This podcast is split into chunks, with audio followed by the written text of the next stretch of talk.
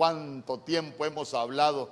Eh, he tratado de enseñarle desde lo invisible las manifestaciones de Dios, porque si no entendemos eso, difícilmente vamos a poder entender muchas cosas en, la escritura. Entonces los domingos hemos comenzado a, hablar, ya creo que tenemos más de como unos dos meses de estar hablando acerca de, de los días de Noé. ¿Cuántos vienen por primera vez? Levante la mano si alguien viene por primera vez. Nadie. Eh, ¿Cuántos han faltado algún domingo? Gloria a Dios. ¿Y por qué han faltado? Porque tenía que hacer, pastor. Gloria a Dios. Bien. Entonces, mire.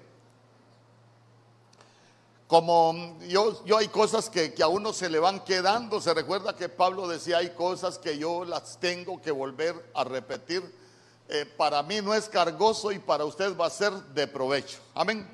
¿Por qué? Porque, porque fíjese que yo estaba hablando con mi esposa y le digo, hoy, hoy, hoy estamos en ayuno, ¿ah? eh, me voy a tomar mi tiempo. Para los que no me conocen, cuando hay ayuno, yo me tomo mi tiempo para enseñar. ¿Y usted dispuso su corazón para estar hoy en esta casa? Bueno, gloria a Dios, que Dios bendiga su. Es que, es que mire, la Biblia dice: De todo lo que me dieres, el diezmo apartaré para ti. Dios nos dio vida. Eh, ya le apartamos este día al Señor. Amén. Fíjese que yo, yo meditando con algunas cosas, por ejemplo, yo le decía a mi esposa: Imagínate vos que, que, cuando nuestro Señor Jesús terminó de ministrar la mesa del Señor, dice que, dice que ellos después iban, cantaron un himno y se fueron al Monte de los Olivos. Cuando usted investiga se va a dar cuenta que durante se celebraba la mesa del Señor, ellos, ellos cantaban algo que se conoce como el gratel y era del Salmo 113 al, al 118. Pero después cuando terminaban de ministrar la mesa del Señor, cantaban un salmo que es el Salmo 136 entonces, eh, y algún día lo voy a predicar porque imagínese usted que del 113 al 118 es el gratel, pero el Salmo 119, ¿sabe usted que es el salmo más largo, es el, es el libro más largo, que perdón, es el capítulo más largo de la escritura? Tiene 196 versos, tiene 8, está compuesto en 8, 8 en series de 8 versos y cada cabeza de series tiene una letra del alefato hebreo. Y, en, esa, en ese Salmo 119 hay una palabra, hay una frase que David repetía mucho. Y él decía, dame entendimiento, dame entendimiento, dame entendimiento. Y allá por, los últimos versos, cuando, se termina con la letra Tab, David dice, dame entendimiento. Entonces si hay algo que, el pueblo de Dios debería de tener de la escritura o deberíamos de tener es entendimiento de la escritura. Eh, no solo conocimiento de la letra, ¿por qué? Porque la Biblia dice que la letra mata más el espíritu es el que da vida. Recuérdese que la falta de entendimiento, la falta de, conocimiento, lo que produce es un pueblo cautivo y cautivo a veces creyendo cosas que, no son. Entonces, mire, después de que termine el Salmo 119, comienza el Salmo 120. Qué revelación más grande. Salmo 120, pero del 120 al 135 hay algo que se conoce como cantos de ascenso. Si usted ve los títulos se va a dar cuenta que tienen un título. Se llaman cantos de ascenso y los cantos de ascenso también se conocen como los cantos de las gradas. ¿Por qué? Porque esos 15 salmos son los, las gradas que el pueblo de Dios va a subir para llegar al trono. Con esos, esos, esos son los cantos con que nosotros vamos a administrar, si lo podemos llamar de esa manera, la subida. Y se recuerda, Salmo 136, porque para siempre su misericordia. ¿A dónde lo quiero llevar con todo esto? Que a medida que nosotros vamos entendiendo la escritura, nos vamos a dar cuenta de que, mire hermano, hasta las cosas que parecen ilógicas en la Biblia tienen una enseñanza tan hermosa para nosotros. ¿Y, por qué le he contado tanto, tanto de la Biblia? Porque quiero despertar algo en usted. Y, y mire, estamos hablando de los días de Noé Pero yo quiero que, usted y yo entendamos que, que los días de Noé, para llegar a los días de Noé, hay algo que tuvo que provocar que la humanidad llegara a los días de Noé. Entonces, claro, nosotros vemos cómo en los días de Noé estaban casándose, dándose en casamiento, la gente estaba en otras cosas, pero, pero se nos despierta a nosotros que de pronto hay algo que tuvo que provocar que se llegara a los días de Noé. Amén. ¿Por qué? Porque si nosotros vemos los días de Noé, nos vamos a dar cuenta que en la genealogía de Noé hay uno que se llama Enoch y Enoch lo que significa es consagrado, Enoch es iniciado, es alguien que se ha apartado completamente para el Señor. Si vemos los días de Noé nos vamos a dar cuenta que hay un Mahalael y Mahalael lo que significa es alabanza para, para Dios. Hermano, entonces nos vamos a dar cuenta que llegamos a Noé y Noé lo que significa es reposo, pero, pero Noé estaba en paz. Pero cómo vivía Noé no es lo que desencadenó en los días de Noé, sino lo que sucedía paralelo a la genética de, Noé. ¿Por qué? Porque nosotros cuando vemos en Génesis capítulo 4 nos vamos a dar cuenta que aparece la genealogía de, de Caín Caín es el que se levanta, mata a su hermano, el Señor le dice, el pecado está a la puerta y tu codicia, pero tú debes dominarlo. Está, está la genealogía de los que no aprendieron a, a dominar el pecado y de pronto tienen un estigma de parte de Dios porque se convierten en vagabundos, se convierten en errantes. Hermanos, son los que estaban llenando de corrupción la tierra. Por eso es que usted ve las mezclas en, en Génesis capítulo 6 y al final nosotros vemos que tenemos dos, dos genealogías. Una que, que, había engendrado violencia, pero la otra había engendrado reposo. ¿Qué genealogía engendró violencia? La de Caín. Amén. Entonces, esos son los, los, paralelos. Entonces, el Señor cuando, cuando dice que le pesó en su corazón haber creado al hombre porque la tierra se había llenado de violencia, pero, pero usted se va a dar cuenta que quien, se lo repito, quien, llenó de violencia la tierra no fue la genealogía de, de Noé, fue la de Caín. Entonces, claro, siempre hay, hay lo que nosotros conocemos como los paralelos. Voy a aprovechar, a mí me gusta enseñar mucho para la familia. ¿Sabe usted que nosotros debemos evitar los paralelos familiares? ¿Por qué un hombre y una mujer llegan a separarse? Porque se enojaron, ¿verdad? Gloria a Dios. ¿Y por qué se enojaron? Ah, pero él, paga, yo pago la luz, doy la comida y hago tal cosa. Ah, pero hay que ver el paralelo también, las otras cosas que hace, que llegaron a que se enojaran.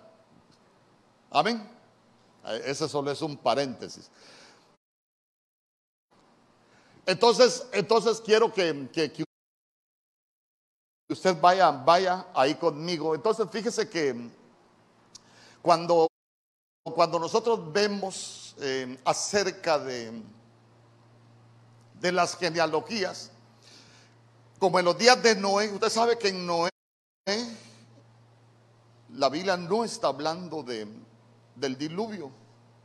Los días de Noé ya es la culminación. ¿Por qué? Porque nosotros tenemos que aprender qué pasó antes en los días de Noé. A ver, ¿qué hizo Noé antes de que se llegaran esos días? Noé preparó un arca. ¿Por qué? Porque iba a venir un diluvio. El diluvio es figura de, de la tribulación. Pero si usted se recuerda, si usted se recuerda, en el libro de Génesis capítulo 5, si usted lo busca, ahí por el verso 21 en adelante, vamos a hablar algunas cosas ya metí en problemas aquellos, yo no, no iba a arrancar por ahí, pero ya me conocen que así soy yo, indomable. a ver, pero la ventaja es que ahí los tienen los versos.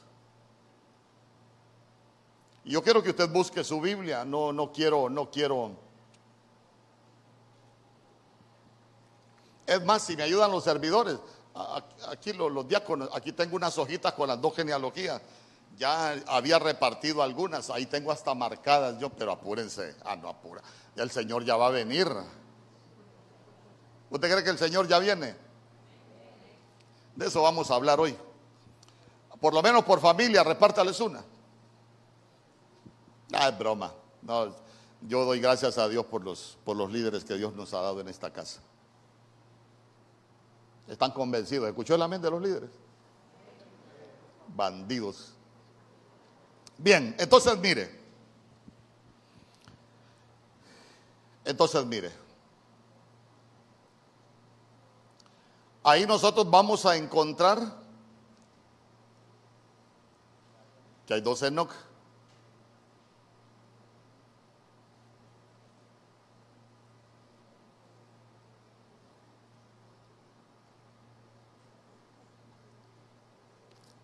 Amén. Quiero, quiero que lo lea y usted se va a dar cuenta que en la genética de, en la genética de Caín hay un Enoch, ahí se lo marqué. Pero que en la genética de Noé también hay otro Enoch. Amén.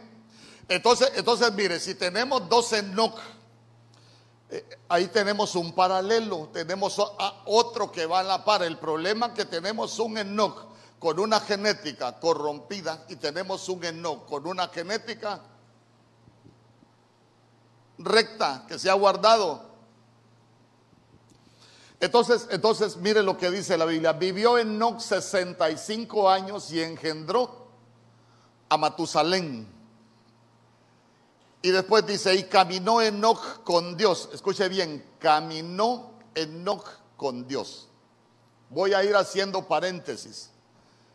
Y le repito, la Biblia dice que el Señor prometió que iba a estar con nosotros hasta el fin. Pero eso es que Dios camina con nosotros. Y escuche bien, no es lo mismo que Dios camine con nosotros a que nosotros caminemos con Dios. Me explico. Dios ahí está, ahí está. Pero que nosotros caminemos con Dios es otra cosa. Y, mire, por eso, por eso cuando usted lea la Biblia, en matemática le enseñaron que el orden de los factores no altera el producto, pero en la Biblia el orden de las palabras sí altera el producto. Porque le repito, no es lo mismo que nosotros caminemos con Dios. Imagínense que la Biblia dijera, y Dios caminó con Enoch. No, pero la Biblia dice que Enoch caminó Enoch con Dios. Después que engendró a Matusalén 300 años y engendró hijos e hijas. Verso 23. Y fueron todos los días de Enoch 365 años. Verso 24. Caminó pues Enoch con Dios y desapareció porque Dios se lo llevó. Entonces mire. Cuando nosotros vemos lo que, está aconteciendo en la tierra y uno de los escenarios del fin es lo que va a acontecer en la tierra, uno de los escenarios del fin es lo que va a acontecer con Israel, es lo que va a acontecer con las naciones, uno de los escenarios lo que va a acontecer con la alabanza, lo que va a acontecer con la religión, pero yo quiero enfocarme hoy, ya hablamos de la alabanza, quiero enfocarme hoy a lo que va a acontecer en, en la tierra. Entonces, nombre, vea usted que que de pronto aparece un nombre que, se llama Enoch, Enoch le repito, lo que significa es, es consagrado, es alguien que es apartado, es alguien que es iniciado, hermano, en las cosas del Señor, que llegó a, alcanzar un, nivel espiritual, si usted lo ve, eh, que cualquiera de nosotros deberíamos anhelar. Entonces la Biblia dice que caminó con Dios y desapareció porque Dios se lo llevó. Entonces ya usted sabe lo que sucede después. El arca se cierra, viene el diluvio, hermano, pero a Enoch ya se lo había llevado el Señor. Los tiempos son malos, no lo podemos negar. Los tiempos son malos. Mire, la tierra viene a, a nosotros, nosotros para que usted sepa nosotros vamos a vivir la pretribulación. Nosotros hay cosas de plagas, hay cosas de enfermedad, hay situaciones de escasez, perdóneme, nosotros las vamos a tener que vivir. Porque hay algo que se conoce como la pre-tribulación. Entonces vámonos viendo, vámonos, vámonos viendo ahí con la, con la Biblia, hermano. Todo el corazón de los hombres se encaminaba a lo malo. Era, eran tiempos de violencia, eran tiempos terribles. E, entonces, entonces vea usted que, que de pronto, antes de que venga la tribulación, que es lo que representa el diluvio, el Señor se llevó a Enoch. Entonces, hace poco le enseñé que la Biblia dice que ya está operando el misterio de la iniquidad. cuando hablamos del misterio de la iniquidad es, iniquidad es vivir sin ley. Y de pronto nos damos cuenta de que, de que la humanidad se está encaminando a vivir sin ley. ¿Pero cuál ley? La ley de Dios. ¿Por qué? Porque el hombre está aprobando sus propias leyes en contra de la ley de Dios. Dice amén conmigo. Hermano, los matrimonios de cualquier cosa, el aborto, y usted se va a dar cuenta las drogas, que todo lo que se está, lo que se está aprobando en este tiempo es corrupción, el pecado. Entonces, claro, estamos llegando a los tiempos en que el pueblo va a vivir sin ley, sin ley de Dios. Entonces hay un evento que nosotros estamos esperando y ese evento es que el Señor venga por nosotros. En la tarde voy a hablar, eh, en, el segundo turno voy a hablar bastante de esto de, de no. ¿Por qué usted se va a dar cuenta que primero tuvo a Matusalén? Matusalén lo que significa es hombre de dardo, pero, pero el, que, el que tiene dardos es el maligno. ¿Se recuerda? ¿Para qué nos dan el escudo de la fe? Para pagar los dardos encendidos del maligno, pero dice que a los 65 años Enoch lo tuvo, pero después caminó 300 años con Dios y como caminó 300 años, el Señor se lo llevó, pero 300 es número para agradar a Dios. ¿Y por qué le digo que es número para agradar a Dios? Porque cuando se recuerda que Gedeón iba a pelear allá con los amalecitas y los madianitas, él escoge su ejército, 32 mil hombres. El Señor le dice que son muchos, que se regresen los miedosos. Y se regresaron 22 mil, le quedaron 10 mil. Y el Señor le dijo: Son muchos, llévalos a las aguas. Los lleva a las aguas y dice que únicamente le quedaron 300. Hermano, de 32 mil, el Señor lo deja con 300, sí con estos 300 que me han agradado, te voy a dar la victoria. Por eso guárdese, 300 es número para agradar a Dios. Entonces vea usted que después de que él camina con Dios, agradándole, el Señor se lo lleva. Entonces, ¿qué estamos esperando nosotros? Venimos a la iglesia a limpiarnos, hermano, a, a purificarnos del pecado porque queremos agradar a Dios para que cuando Él venga ser tenidos por dignos y no tengamos que retirarnos de Él avergonzados, como dice la Biblia en Pedro. Dice amén conmigo. Y usted puede buscar pasajes en la Biblia. Yo quiero despertarlo a eso porque se recuerda que que cuando el pueblo de Dios sale de Egipto, cruzan el, Mar Rojo, llegan al desierto, después cruzan el Jordán, pasan Gilgal, pasan Jericó, pasan Jai, hermano, y después estaba la tierra de Canaán, pero se recuerda que cuando fueron a reconocer la tierra de Canaán, no la pudieron conquistar porque no agradaron al Señor. Amén. Eh, entonces nosotros ya vamos pensando, ah, entonces todo lo que nosotros hacemos debemos hacerlos como para agradar al Señor. Porque nos estamos preparando, entonces mire, hoy si quiero que me acompañe a Filipenses capítulo 1, verso 9. Hasta ahorita voy a comenzar a predicar. Filipenses capítulo 1, verso 9. Y miren lo que dice la escritura. Y esto pido en oración, que vuestro amor abunde aún más y más en la ciencia. Esa palabra ciencia es discernimiento. En la ciencia y en todo conocimiento. Verso 10. para que aprobéis lo mejor. Diga conmigo, para aprobar lo mejor. A ver, usted sabe que a mí me gusta ir por partes. ¿Qué es aprobar lo mejor? ¿Qué es aprobar lo mejor?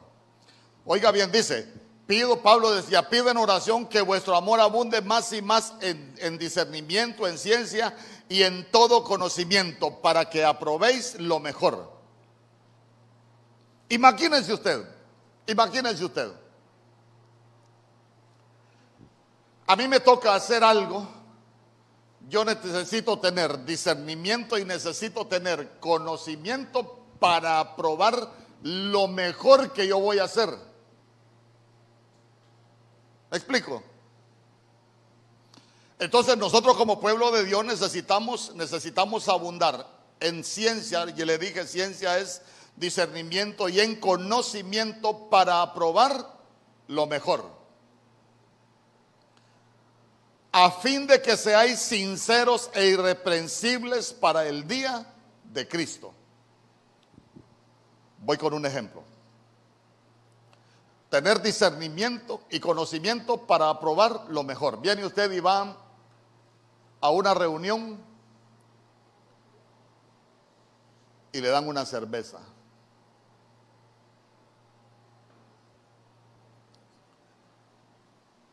¿Es malo tomar cerveza? Sí. Bendigo tu vida, fíjate. ¿Ah? Ah, mire. Qué bueno que tengas salud desde pequeño y que Dios te guarde cuando crezcas. Chiquito, mire, pero tiene una revelación.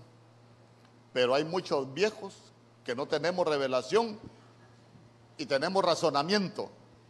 Ah, pero Pablo le dijo a, a Timoteo que tomara vino. Ah, Jesús en las bodas de Caná tomó vino. E, entonces, entonces quiere decir que no hemos aprendido a aprobar lo mejor. ¿Por qué? Porque nos vamos al libro de Proverbios. El hombre más sabio dijo, la cerveza es alborotadora. ¿De quién son los ayes? Del que bebe. Y si quiere más, váyase, váyase allá lo que estableció el Señor. Cuando habló del sacerdocio y dice que nosotros fuimos escogidos para un sacerdocio santo, no para cualquier sacerdocio. ¿Se recuerda?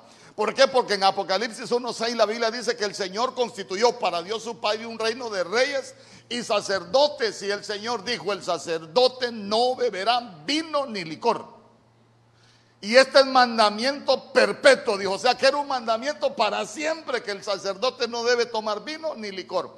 Pero imagínense a alguien que le den una cerveza. Empieza con su razonamiento. Quiere decir que no tiene ni discernimiento ni conocimiento, porque su razonamiento. Ah, pero una cerveza no es mala. Y dos, y dos no es ninguna.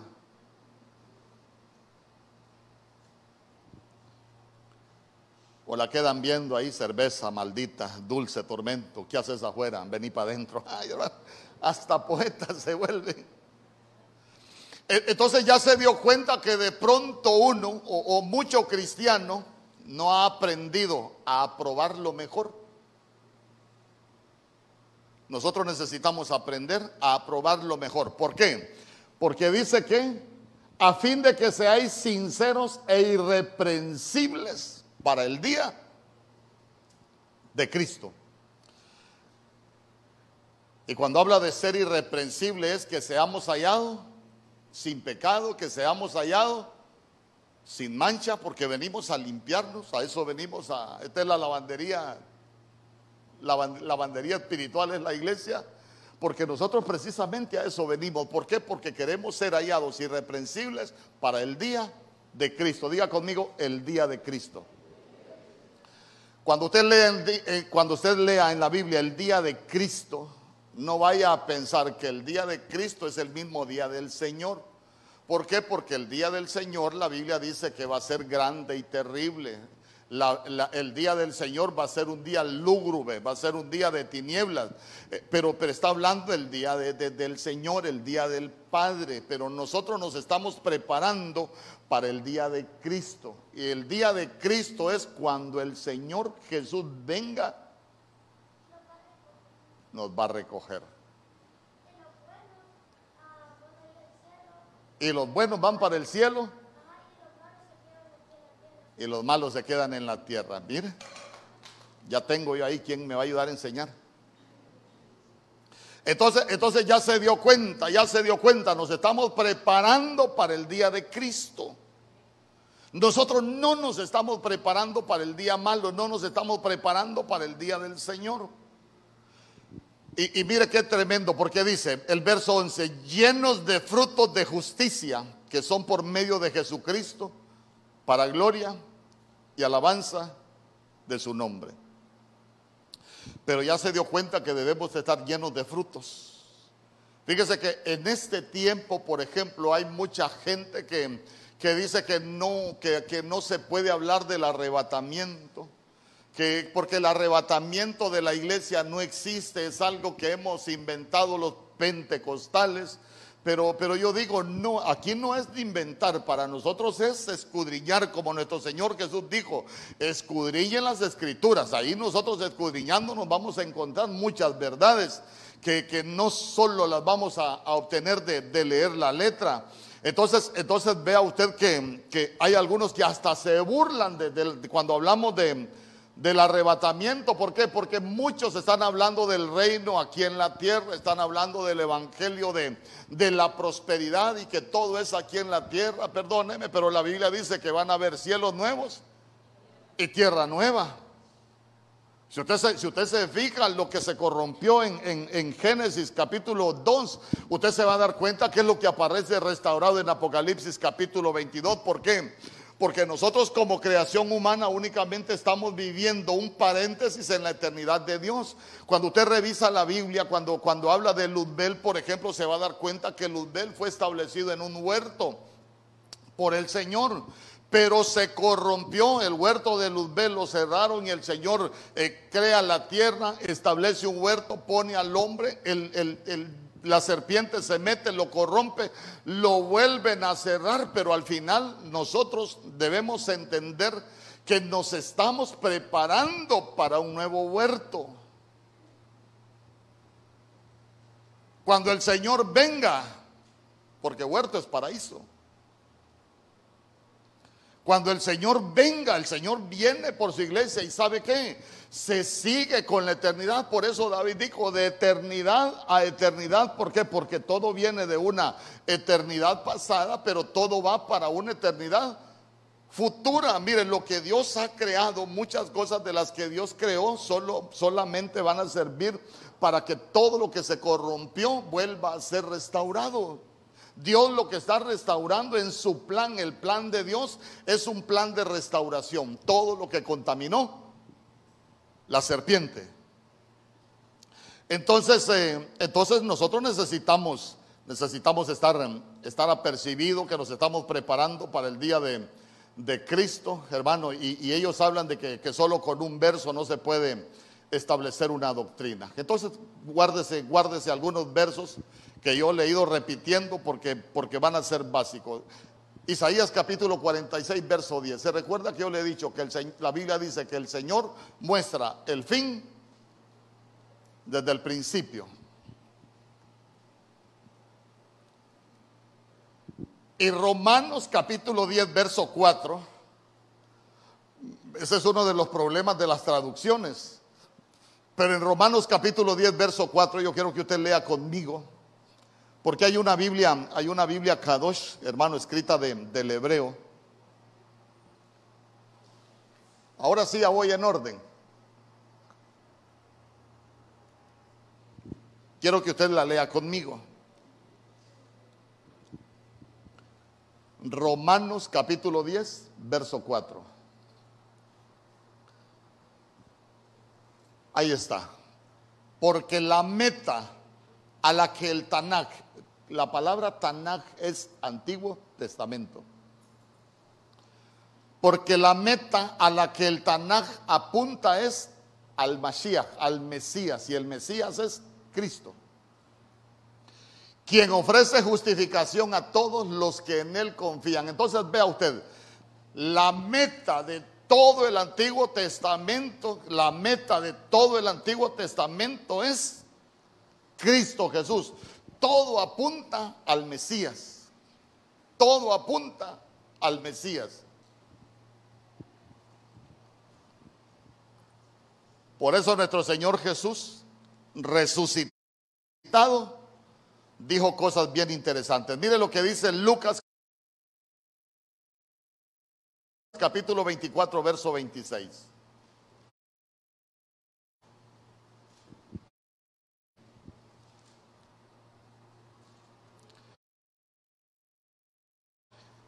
Esas son, esas son palabras de nuestro Señor Jesús. Si usted tiene una Reina Valera 1960, se va a dar cuenta que están escritas en rojo. Todo lo que está en rojo es lo que dijo nuestro Señor Jesús. Entonces, mire, está hablando nuestro Señor Jesús con sus discípulos y dice, no era necesario que el Cristo, que el Mesías padeciera estas cosas y que entrara en su gloria. Verso 27. Mire lo que dice. Y comenzando desde Moisés. ¿Cuáles libros escribió Moisés? Los primeros cinco libros, la Torá. Génesis, Éxodo, Levítico, Números, Deuteronomio. Comenzando desde Moisés y siguiendo por todos los profetas, les declaraba en todas las escrituras lo que de él decían. Entonces mire, entonces mire, ¿cómo entendemos nosotros que en toda la Biblia estaba hablando de nuestro Señor Jesús? Ah, por ejemplo, por ejemplo, usted se recuerda que en, Éxodo capítulo 12, cuando el pueblo iba a salir de Egipto, el Señor les dijo que celebraran la Pascua. Y para celebrar la Pascua tenían que matar un cordero. Y ese cordero tenían que recoger, tenían que recoger la sangre, marcar los dinteles de, de la puerta, hermano, para que cuando viniera el destructor, el destructor no los, no los dañara. Pero cuando usted llega al libro de Romanos se va a dar cuenta que la Biblia dice que el Cordero Pascual ya fue ofrecido. Por eso cuando usted lee Lucas se va a dar cuenta que dice que cuando se acercaba el día de la fiesta de la Pascua, nuestro Señor Jesús subió a Jerusalén. ¿Por qué? Porque Él tuvo que ser sacrificado en la fiesta de la Pascua. ¿Por qué? Porque Él era el Cordero que venía a morir por nosotros. Por eso cuando Juan estaba bautizando en el Jordán y ya nuestro Señor Jesús, en Juan capítulo 1, ¿qué dijo Juan? Ahí viene el Cordero de Dios. Allá en la Pascua, allá era un cordero de cuatro patas. Ahí viene el Cordero de Dios. Ese es el que quita el pecado del mundo. ¿Por qué? Porque allá era un cordero literal. Pero para nosotros Cristo es el Cordero de Dios que quita el pecado del mundo. Y por el precio de sangre que Él pagó es que nosotros fuimos redimidos. Dice amén conmigo.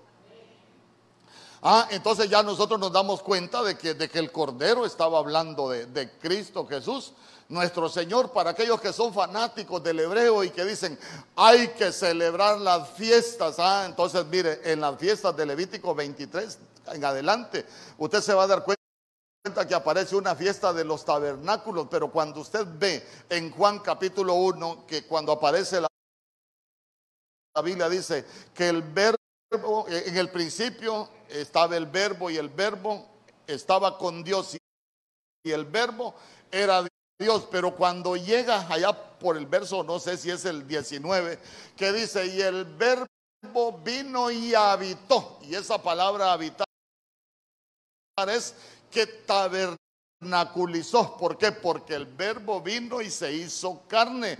Entonces, claro, nuestro Señor Jesús estaba cumpliendo la fiesta de los tabernáculos cuando Él viene y toma un cuerpo. Por eso usted se recuerda cuando estaba en el monte de la transfiguración que se le, apareció, se le aparecieron Moisés y Elías. Se recuerda que le dijo a uno de los discípulos, Señor, me hago tres enramadas aquí. Ah, una para ti, otra para Moisés y otra para Elías. No, hombre. Si yo lo que vine fue a cumplir la fiesta de los tabernáculos, ya no era necesario hacer ramadas. ¿Me explico? Ah, entonces la fiesta de los tabernáculos nos estaba hablando. De nuestro Señor Jesús. En la fiesta de la Pascua se celebraba también el pan sin levadura.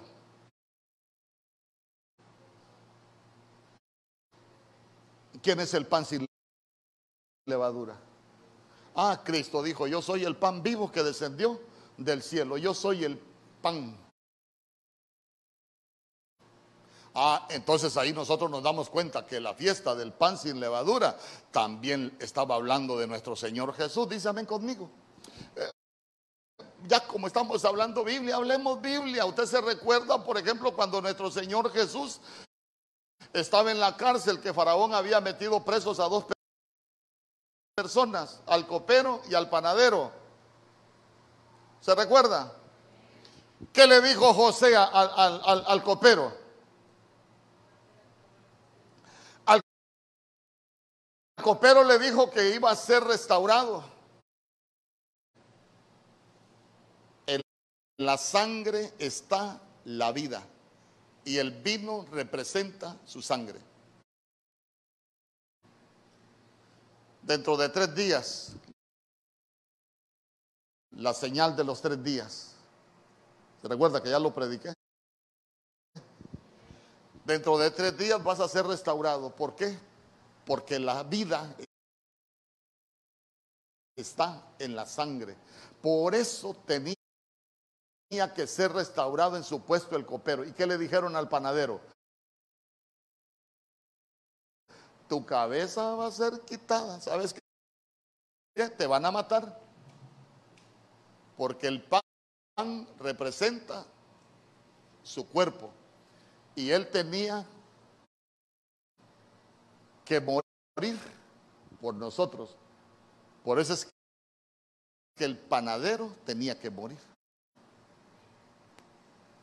Me explico.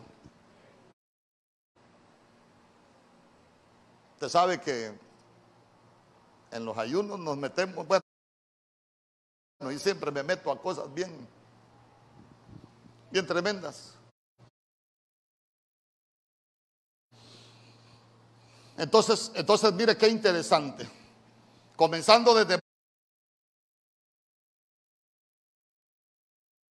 Moisés, por todos los profetas y,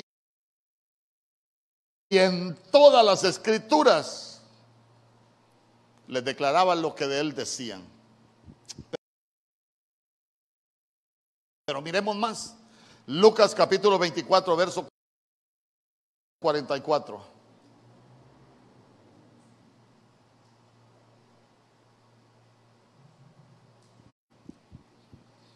Mire lo que dice. Y les dijo, estas son las palabras que os hablé. Ahí está hablando también nuestro Señor Jesús. Estando aún con vosotros, que era necesario que se cumpliese todo lo que está escrito de mí. ¿Dónde? Vuelve en la ley de Moisés los profetas y ahora con quién va.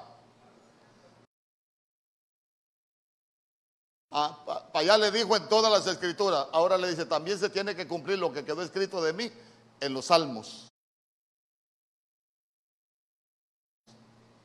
Entonces, mire, se tenía que cumplir lo que estaba escrito de él en la ley de Moisés, en los profetas y en los salmos.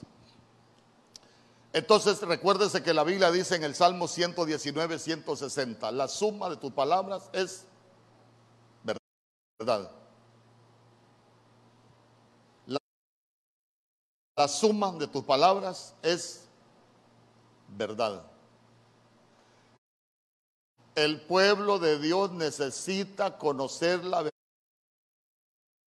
verdad para no andar haciendo cosas fuera de la Biblia.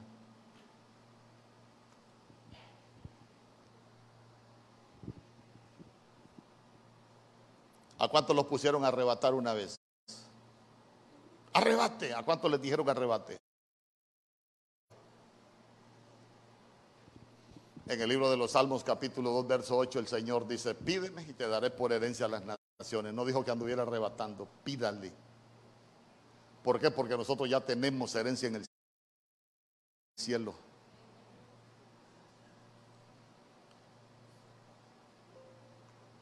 En Hechos capítulo 1, verso 6. Entonces hoy vamos a aprender ley de Moisés, vamos a aprender de los salmos, vamos a aprender de los profetas y vamos a aprender de toda la escritura.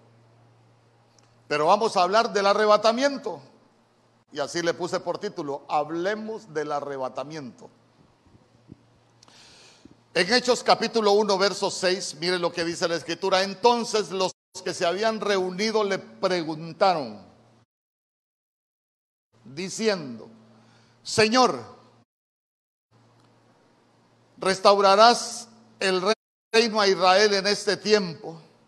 Verso 7.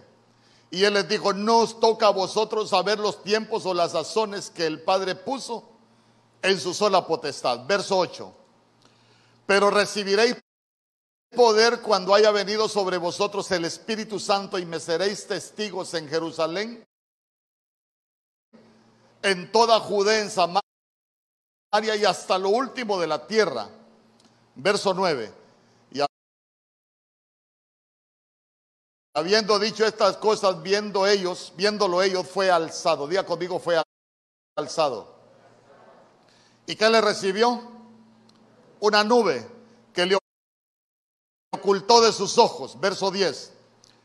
Y estando ellos con los ojos puestos en el cielo, entre tanto que él se iba, he aquí que se pusieron junto a ellos dos varones con vestiduras blancas. Verso 11. Los cuales también les dijeron, varones galileos, ¿por qué estáis mirando al cielo? Este mismo Jesús que ha sido tomado de vosotros al cielo, así vendrá como le habéis visto ir al cielo. Entonces mire usted que en el verso 6 le hicieron una pregunta que es clave de lo que vamos a hablar este día. Señor, restaurarás el reino a Israel en este tiempo. Cuando Cuando, cuando usted ve la escritura se va a dar cuenta que la humanidad por siempre ha esperado una restauración del reino del Señor en la tierra, en la tierra, siempre.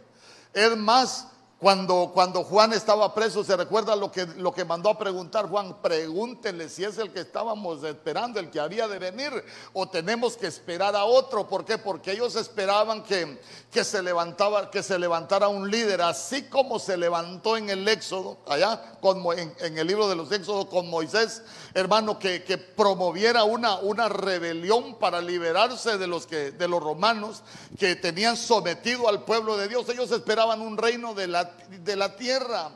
Por eso cuando nuestro Señor Jesús, Señor, vas a restaurar, vas a restaurar el reino a Israel en este tiempo. Y Él les dijo, miren, eso, eso no les compete a ustedes, hombre. Eh, ¿Saben por qué? Porque hay tiempos, hay sazones que el Padre las ha establecido con su propia autoridad. ¿Sabe qué les estaba diciendo? Ustedes están esperando un reino aquí en la tierra. Pero, pero cuando nuestro Señor Jesús vino, ¿de qué reino vino hablando nuestro Señor Jesús?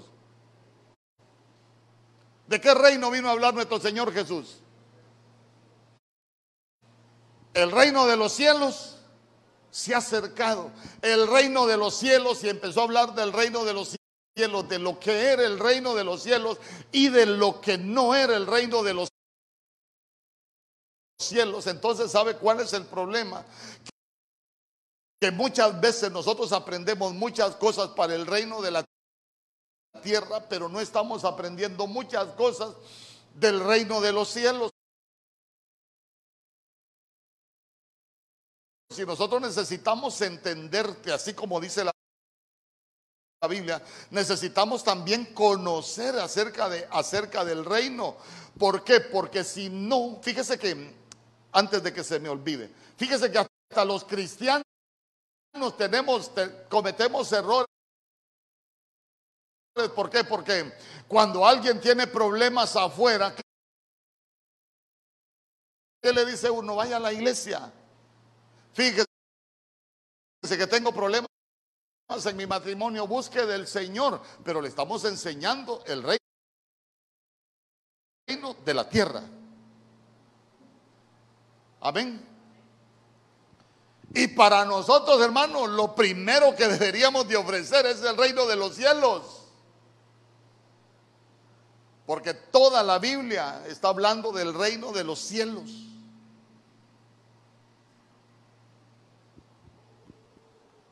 Entonces, vea usted que después de que les habla del reino, le habla de la venida del Espíritu Santo y, dice que él fue alzado y le recibió una nube. No me, no me tome tanta foto que me distrae. Ya, me voy a poner así. ¿eh? Me distraen las fotos y no me gustan las fotos. Entonces le dijeron, mirá, eh, aparecen dos mensajeros y les dicen, miren, este, este Jesús, este mismo Jesús, así como ha sido de tomado de vosotros al cielo,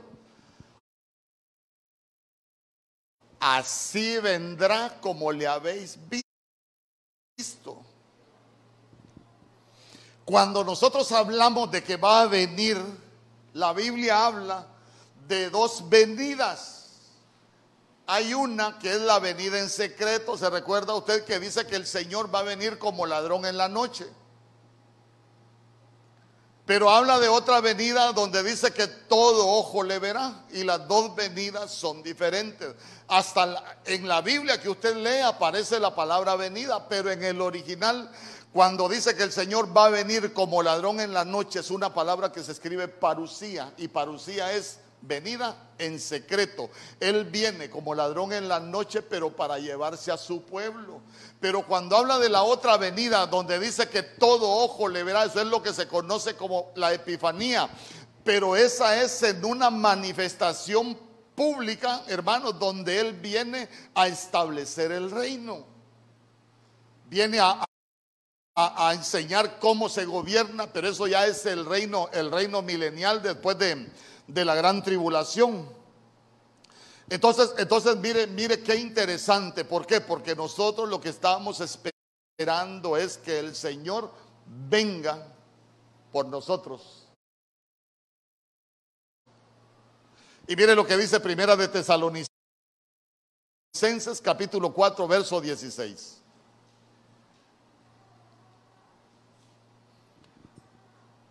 Porque el Señor mismo descenderá del cielo. Ese Jesús, ese Jesús, así va a volver. Lo, se lo llevaron, lo recibió una nube, pero mire usted cómo dice la Biblia. Porque el Señor mismo descenderá del cielo con aclamación, con voz de arcángel y con trompeta de Dios, y los muertos en Cristo resucitarán primero. Verso 17. Luego nosotros los que vivimos y que habremos quedado, seremos arrebatados juntamente con ellos. ¿A dónde? Así como se lo llevaron, así nos van a llevar a, nos va a venir a llevar a nosotros en el mismo vehículo.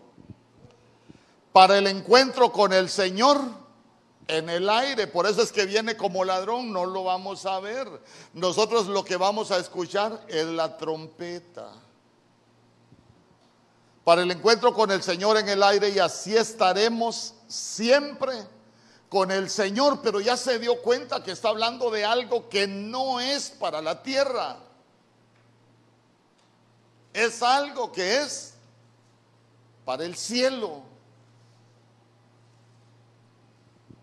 ¿Se recuerda usted que una vez llegaron los discípulos allá donde él y dice que llegaron contentos? ¿Y por qué llegaron contentos?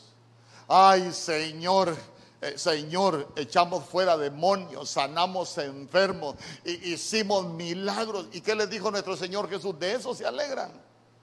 No, hombre, eso es de la tierra, eso es de la tierra. ¿Saben qué? Alégrense de que sus nombres estén inscritos. ¿Dónde les dijo? en el libro de la vida del Cordero, hermano, porque Él vino a hablar del reino del cielo. Entonces, mire, nosotros somos ciudadanos del cielo, pero que nos están limpiando aquí en la, en la tierra. Nosotros somos ciudadanos del cielo, pero que estamos en un proceso de restauración para poder volver al cielo. Entonces nosotros para eso, para eso nos preparamos, eh, para ir al cielo. Porque tenemos la invitación. Tenemos la invitación. Pero tenemos que confirmar si vamos o no vamos. Amén. Es como cuando usted le dice, voy a comprar un, paquete para, para, para, para, irme a Disneylandia. Usted compró el paquete, le dieron todo, eh, perdóneme, pero, pero si usted no arregla su visa, no lo dejan ir los gringos. Ahora imagínense bien que tenga la visa, porque nosotros ya tenemos la visa, pero nosotros la visa tenemos que validarla. ¿Cómo la vamos a, validar? Limpiándonos. Porque el que llegue sucio no se la van a probar. Por eso, por eso, mire, guarde la profecía, lo que habló el Señor hoy en la profecía. Procura estar en paz con todos. Ah, porque la Biblia dice, en cuanto dependa de vosotros, buscad la paz con todos y la santidad, sin la cual nadie verá al Señor. O sea que tiene la visa, tiene el boleto pagado, pero si no está en paz y santidad, no va para el cielo. Por mucho que cante, camino voy a Canaán, a saber a cuál Canaán va a ir, a, pero al cielo no llega.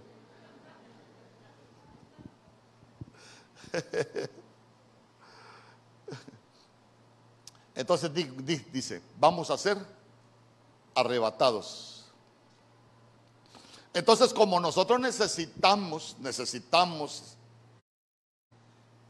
comprender en toda que toda la escritura nos habla de arrebatamiento, porque eso es lo que dijo el Señor Jesús.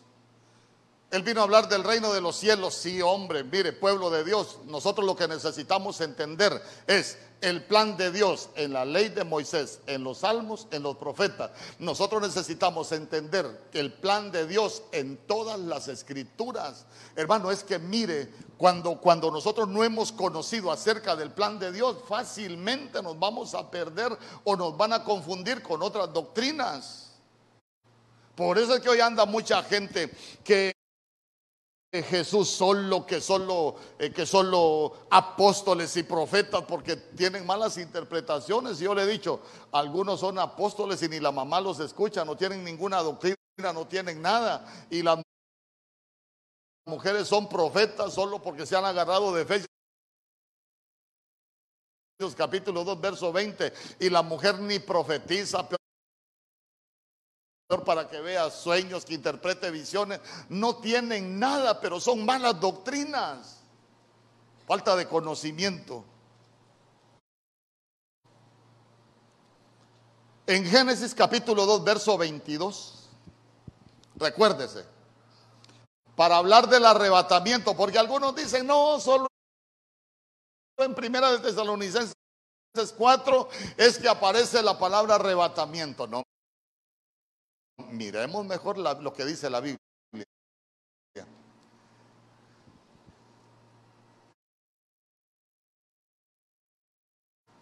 Y de la costilla que Jehová Dios tomó del hombre,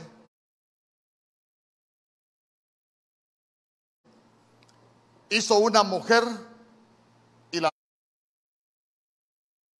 trajo al hombre.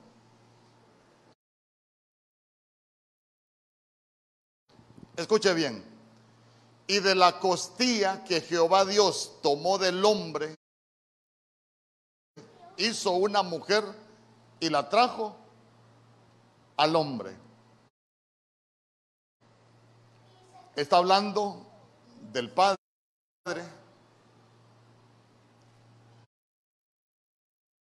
Pero escúcheme bien, escúcheme bien. ¿De quién es figura Adán? ¿Ah?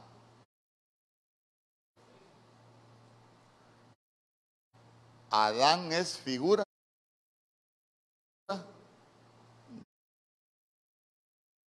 de Cristo.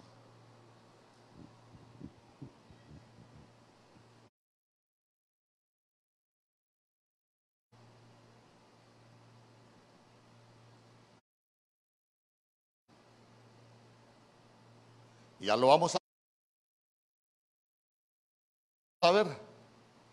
Solo, solo vaya haciéndose la figura. Está hablando el Padre, el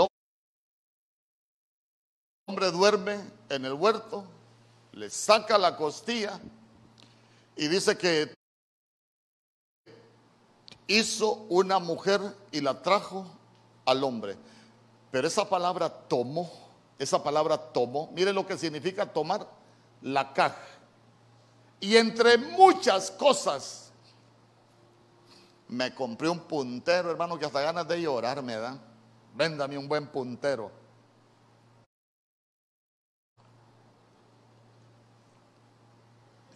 Aquella puercada que casi ni luz tira. Consígame una escoba, aunque sea ahorita. Ya he perdido. Entonces, mire, esa palabra tomó, esa palabra tomó. Entre muchas cosas ya se dio cuenta usted que significa arrebatar.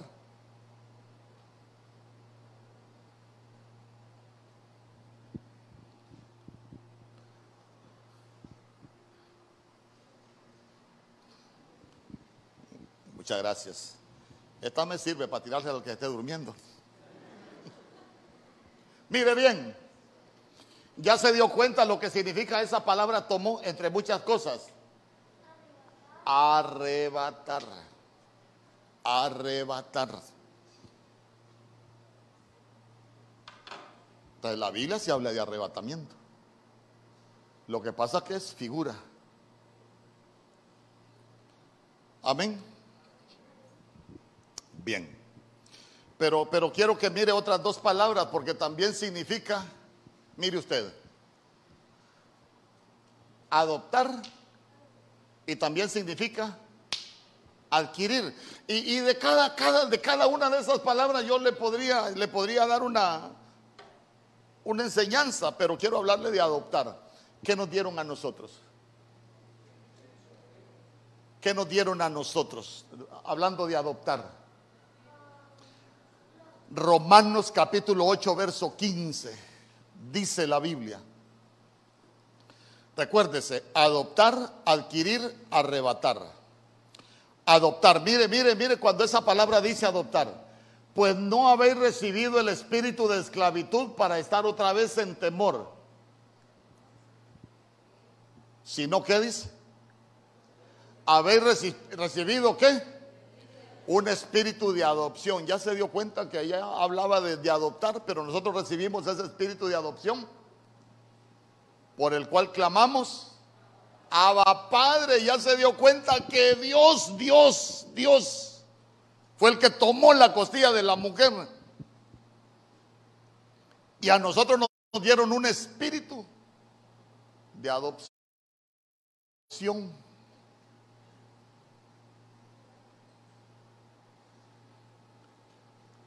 Por eso mire, nosotros no éramos, pero llegamos a ser. Y que no lo engañen los israelitas, que solo ellos son el pueblo escogido de Dios. No, no, no, aprendamos lo que la Biblia dice. Ellos eran el pueblo escogido, pero nosotros fuimos adoptados ¿Por qué? Porque ellos eran las ramas del olivo. Nosotros éramos silvestres, pero como ellos fueron desgajados por la incredulidad, porque cuando Él vino no le recibieron, nosotros fuimos injertados. ¿Y qué nos injertó? Dice, la rica savia del olivo. ¿Y cuál es la rica savia del olivo? La sangre de Cristo. Amén. Y adquirir es que nos compró con su sangre. ¿Se recuerda usted cuando yo le enseñaba acerca de, Babilonia, por ejemplo? Que dice que en Babilonia, hermano, ahí su, su, mercadería nadie la compra. Ya pero está hablando, está hablando después del tiempo de la tribulación y, entre las mercaderías que se venden en Babilonia hablamos de vidas humanas y, esa, y, esa, y esa mercadería, yo, yo le decía que es como, como ir a un mercado. Nosotros estábamos en un mercado y el Señor llegó y nos compró por precio, precio de sangre. Amén. Es más, es más, vea usted, váyase al libro de Oseas capítulo 1, allá cuando el Señor le da instrucciones que se case con una mujer y, esa mujer, usted se va a dar cuenta que se corrompe, pero el Señor le dice a Oseas, anda, buscate otra, otra mujer para, para esposa. Y, y Oseas va al mercado, quiso buscar otra, pero el Señor le dijo, no vas a comprar la misma.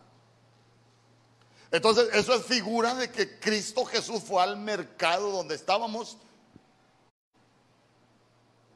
cautivos nosotros por el pecado.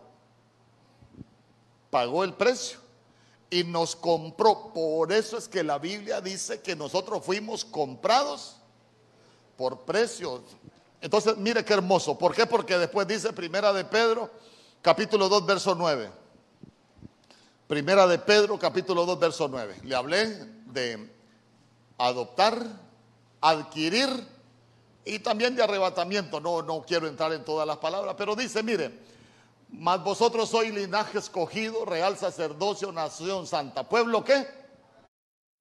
Adquirido. Se vio que, vio que aquella palabra tomar también significa adquirir. Entonces el pueblo adquirido somos nosotros. ¿Y por quién? Pueblo adquirido por Dios, para que anunciéis las virtudes de aquel que os llamó de las tinieblas a la luz admirable.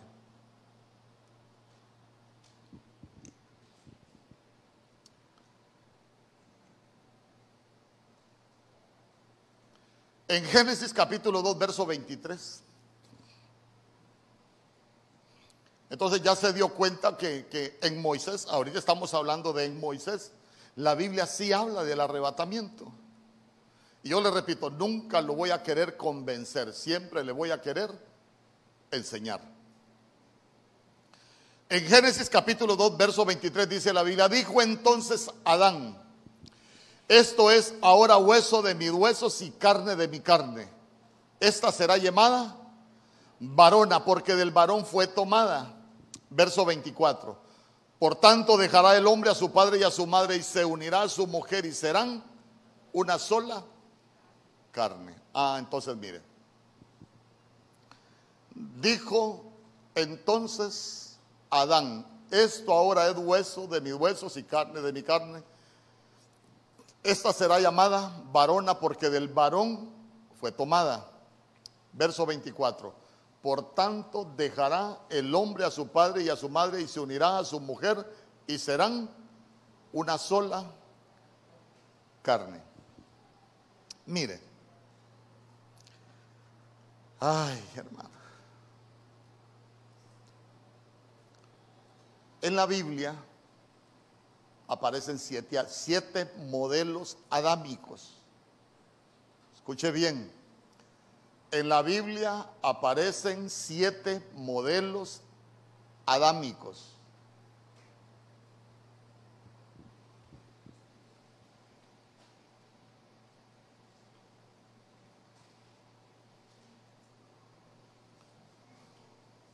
Solo déjeme ver cuánto tiempo llego. Uh, no. Seguimos mejor. No le explico de los siete Adán. Pero quiero llevarlo al último. Primera de Corintios, capítulo 15, verso 45. Mire lo que dice la Biblia.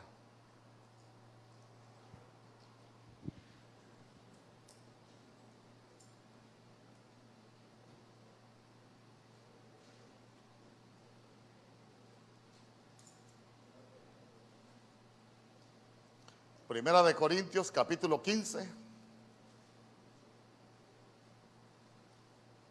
verso 45. Así también está escrito. Fue hecho el primer hombre, Adán, alma viviente. El postrer Adán, espíritu. Ah, pero nosotros necesitamos saber quién es el, el postrer Adán.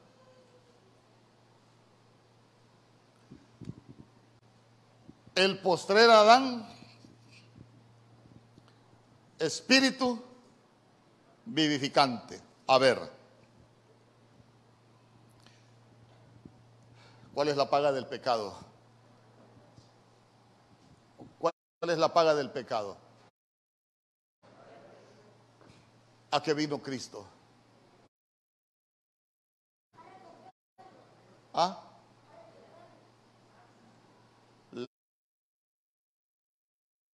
La paga del pecado es la muerte, más la dádiva de Dios es vida eterna. Entonces, ¿quién vino a vivificar nuestros espíritus? Ah, entonces, ¿quién es el postrer Adán? Cristo.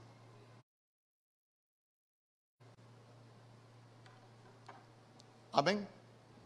Entonces mire lo que dice el verso 46. Mas lo espiritual no es primero. Allá el Adán, el Adán, aquel, aquel no es lo primero, no es lo primero.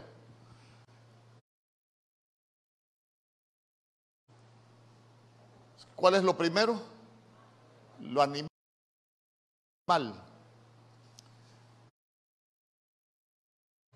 A nosotros aquí vinieron a quitarlo lo animal.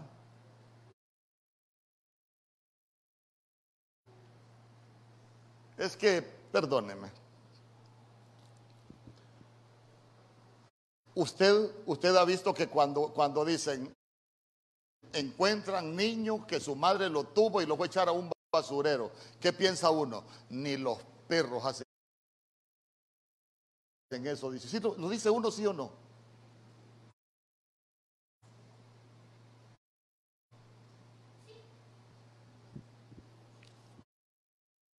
Y, quiere que le diga algo. Nosotros hicimos muchas cosas como animales. Vaya, vaya. Cuando un hombre comete adulterio, está actuando como espiritual o como animal. Ah, se va por el placer como cualquier animal. Perdóneme. Estamos en ayuno. Amén.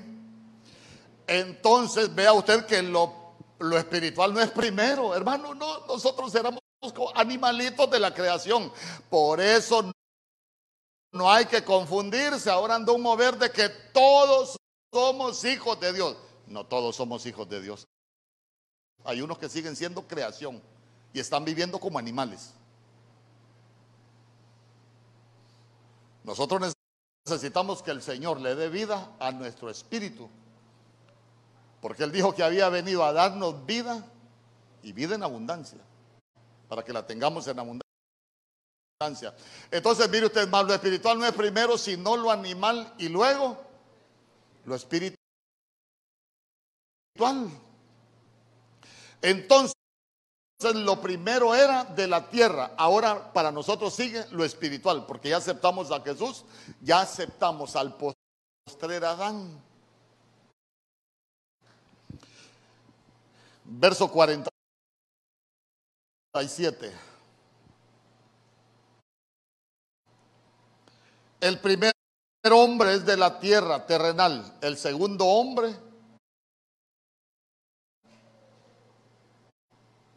es el Señor del cielo.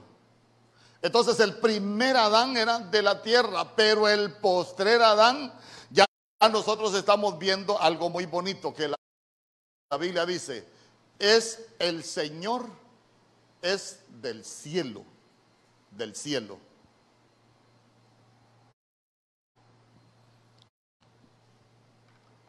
Por eso mire, cuando Cristo viene, Él vino como el unigénito del Padre. Pero Él deja de ser el unigénito para convertirse en el primogénito. ¿Por qué?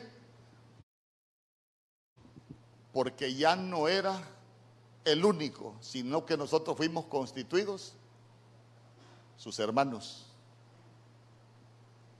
Amén. Bien, tome nota. Pero el segundo hombre que es el Señor es del cielo. Y, y si nosotros nos convertimos en hermanos de Él espiritualmente, cuando lo aceptamos, quiere decir que nos despojó de nuestra naturaleza terrenal y nos dio de su naturaleza celestial. Ay, el pastor dijo que somos ángeles. No, no, no, no, no, no, no, no, no. Estoy hablando de genética. Estoy hablando de sacerdocio. Estoy hablando de lo que el Señor vino a cambiar en nosotros. Nos hace, nos quita lo terrenal para volvernos espirituales, seres espirituales. Verso 48. ¿Cuál el terrenal? Tales también los terrenales. ¿Y cuál el celestial? También los celestiales. Entonces, mire, ¿cuál es el terrenal? El terrenal es Adán. Pero fíjese que cuando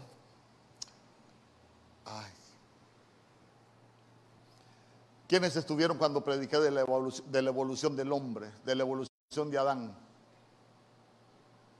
Muy pocos. Ay, hermano, es que hay que, con estos temas profundos hay que explicar tantas cosas. Entonces, mire, ¿cuál el terrenal? Tales también los terrenales. Adán, Adán, en el principio, cuando usted lea hombre en la Biblia, en, los primeros capítulos, usted va, usted va a ver que dice Adán. Pero del verso 2, cuando el hombre dejará el hombre a su padre y a su madre y se unirá a su mujer, cuando aparece como esposo, ya no, ya cuando habla de hombre, ya en el original no es Adán, sino que es Ish. Ish. Entonces, uno tiene que evolucionar de Adán a Ish. ¿Por qué? Se lo voy a poner como, voy a poner un ejemplo, le voy a poner un ejemplo. ¿Cuál el terrenal? Tales también los terrenales. El primer Adán es terrenal, el postrer Adán es espiritual. Entonces miremoslo nosotros con la genética de Adán. Nosotros cuando vinimos a la casa del Señor, veníamos como el primer Adán terrenal. ¿Cuántos vinieron con vicios a la iglesia, por ejemplo? Muchos vinimos con vicios. Eh, muchos teníamos problemas de hablar para hablar, por ejemplo. Ah, entonces quiere decir que nosotros vinimos como Adanes terrenales. Hermano, ¿cuál es el problema? Que si nosotros estamos en la iglesia, pero todavía estamos con las malas palabras, todavía estamos con el, vicio, quiere decir que todavía somos Adán de la tierra, somos terrenales. Pero si nosotros, hermano, hemos entrado y hemos evolucionado y dejamos de ser Adán y nos volvimos Ish, Ya nos despojamos de las malas palabras, nos despojamos del vicio. Quiere decir que nosotros ya dejamos lo terrenal y nos volvimos espirituales. ¿Por qué? Porque el espiritual es aquel que se deja guiar por el Espíritu de Dios. Y se recuerda usted que la Biblia dice que la gracia a dónde nos lleva nos enseña a que vivamos en este mundo santa, justa y piadosamente, pero porque ya, ya evolucionamos, ya dejamos de ser Adán terrenal y nos volvimos al postrer Adán que es Cristo. Tenemos otra genética diferente. ¿Me explico?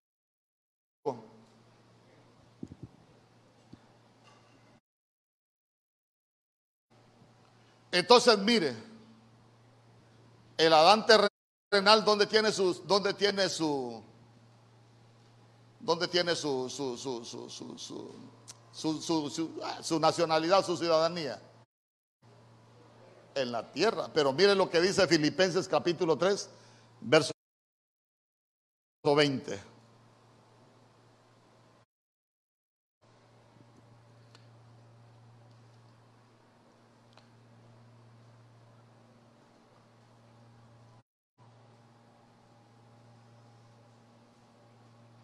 Mire lo que dice.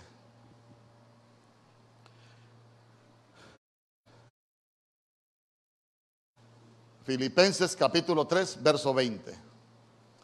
Mas nuestra ciudadanía. ¿Dónde está nuestra ciudadanía? Está en los cielos, de donde también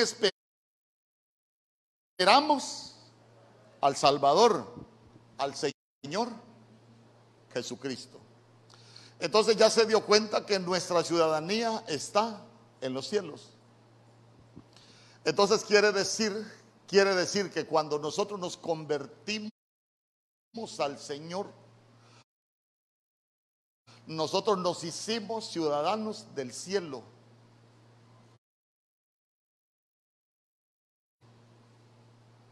Ahora bien, como podemos ir a vivir al cielo, ¿hay algún ciudadano americano aquí? Nadie. Todos somos ciudadanos cholutecanos. Pero imagínese usted, imagínese, imagínese usted. Nosotros antes éramos ciudadanos de la tierra, pero cuando nos convertimos al Señor, a nosotros nos cambiaron de ciudadanía.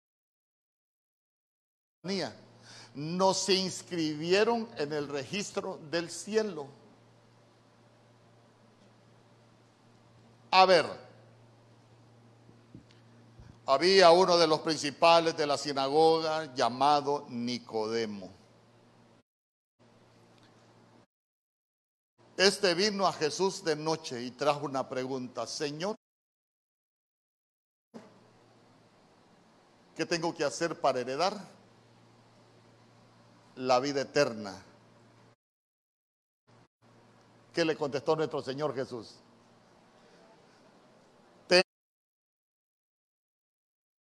es necesario. Y cuando alguien nace, ¿qué es lo primero que le dan? ¿Cuántos le han buscado nombre a sus hijos aún antes de nacer? Y cuando nace, lo va a inscribir y le pone nombre. ¿Y por qué el Señor le dijo a Nicodemo, Señor, ¿qué tengo que hacer para heredar la vida eterna? Él ya sabía que tenía las cosas de la tierra, pero le faltaba lo de arriba. ¿Qué tengo que hacer para heredar la vida eterna? El reino de los cielos. Te es necesario nacer de nuevo. ¿Sabe qué le estaba diciendo? Te es necesario cambiar tu, tu ciudadanía. Ahorita en este momento sos ciudadano de la tierra, pero tenés que cambiarte tu ciudadanía a la del cielo. Usted es ciudadano del cielo.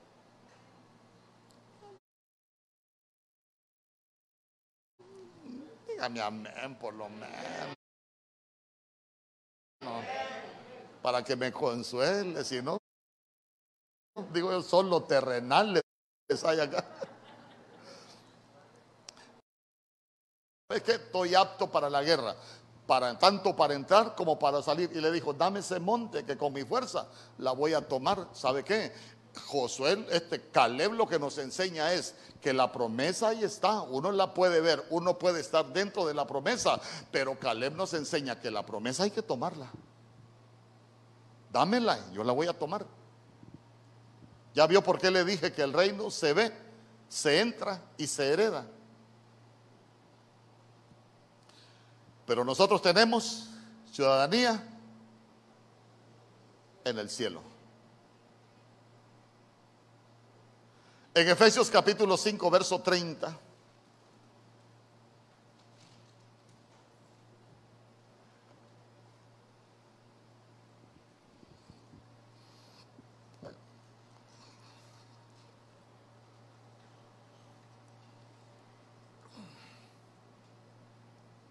¿Usted ha pensado si alguna vez yo me canso de enseñar? ¿Usted ha pensado si alguna vez yo me canso de enseñar? Le cuento que una vez fui a una iglesia, a un retiro. Solo yo prediqué. Comencé a las 9 de la mañana y terminé a las 9 de la noche. Así que no se preocupe. Bien, Efesios capítulo 5, verso 30. Mire lo que dice la Biblia. Porque somos miembros de su cuerpo, de su carne y de sus huesos. Está hablando de nosotros. Vámonos al huerto vámonos al huerto. Adán se durmió, el Señor sacó hueso. Y cuando él despertó, este hueso de mi hueso y carne, de mi carne. Pero le hablé del, del, primer Adán. Ahora vamos a hablar del post. Seguimos hablando del postrer Adán. Dice, porque somos miembros de su cuerpo, de su carne y de sus huesos. Verso 31. Por esto dejará el hombre a su padre y a su madre y se unirá a su mujer y los dos serán una sola carne. Nosotros nos hicimos uno con Cristo cuando lo aceptamos. Amén. Y de eso venimos a hacer memoria a la mesa del Señor. Venimos a, a recordar que somos uno en Él y a limpiarnos de pecado porque con genética contaminada no podemos ser uno con una genética santa.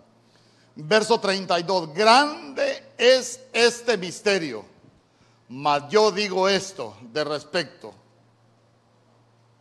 de Cristo y de la iglesia. ¿Quiénes somos la iglesia? Nosotros. Entonces ahora nosotros somos hueso de su hueso y somos carne de su carne. ¿Por qué? Porque nosotros somos el cuerpo de Cristo. Y donde esté la cabeza, ahí tiene que estar el cuerpo. ¿Y Cristo dónde está en este momento? Está allá, a la diestra del Padre. Entonces quiere decir que nosotros nos estamos preparando como, como cuerpo de Cristo para que cuando el Señor venga traslade a su cuerpo para que podamos estar juntamente con Él allá junto al Padre. Es como, es como cuando, yo espero que el Señor nos guarde, es como cuando un esposo, mira mi amor, vos sabés cómo está la situación, me voy para Estados Unidos y se va el esposo, pero el anhelo debería de ser en la menor oportunidad que el esposo se lleve a la esposa, así debería de funcionar. Porque espiritualmente, eso es lo que nos enseña. Cristo se fue, pero Él está preparando para venirnos a llevar. ¿Quiere Biblia? Juan capítulo 14, ¿saben qué? Yo me tengo que ir al Padre, yo tengo que ir al Padre. ¿Y saben a qué voy al Padre? Y donde yo voy ahorita, ustedes no pueden ir. ¿Saben por qué? Porque en la casa de mi padre muchas moradas hay. Yo subo al Padre a prepararles morada. O sea que el Señor se adelantó para irnos a preparar la casa a nosotros. Amén. Por eso mientras, mientras Él está allá, nosotros nos estamos limpiando, estamos preparando las maletas. Yo, yo ya la tengo lista para cuando el Señor venga, nos vamos. Somos, somos la esposa, que sabemos que, que el esposo ya está arriba y nosotros aquí en la tierra Usted sabe qué está haciendo usted ahorita, se está preparando y está listándose para cuando el Señor venga, diga, bueno, bueno, mi amor, nos vamos, porque somos la amada. Amén. ¿Me explico? Entonces ve que sí, toda la Biblia habla de, habla de, arrebatamiento. Por eso mire lo que dice Efesios capítulo 5, verso 25. Maridos, amad a vuestras mujeres, así como Cristo amó a la iglesia y se entregó a sí mismo por ella. Nos compró a precio de sangre. Entonces ya se dio cuenta que, que sí habla la Biblia del arrebatamiento. Miremos algunas cosas de los profetas. Así rapidito. Oseas capítulo 1, verso 2. Oseas capítulo 1, verso 2. Mire lo que dice la Biblia. Hermano, si no es hora ni de almuerzo todavía.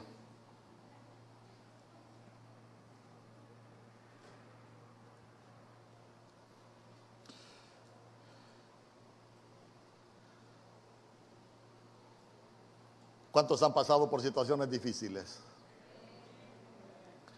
¿Verdad que uno ni el tiempo se fija cuando está apretado en una prueba? Pero a veces así cuando no estamos apretados, ni del Señor queremos aprender. Pero sí queremos que el Señor esté cuando lo necesitamos. Qué pedrada. Bueno. Oseas capítulo 1, verso 2 dice, el principio de la palabra de Jehová por medio de Oseas.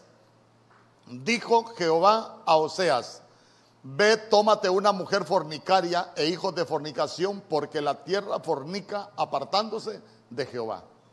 No se lo voy a leer, pero, pero el libro de Malaquía, solo son eh, cuatro capítulos, pero usted se va a dar cuenta que en el libro de Malaquías el pueblo de Dios le hace diez preguntas al Señor y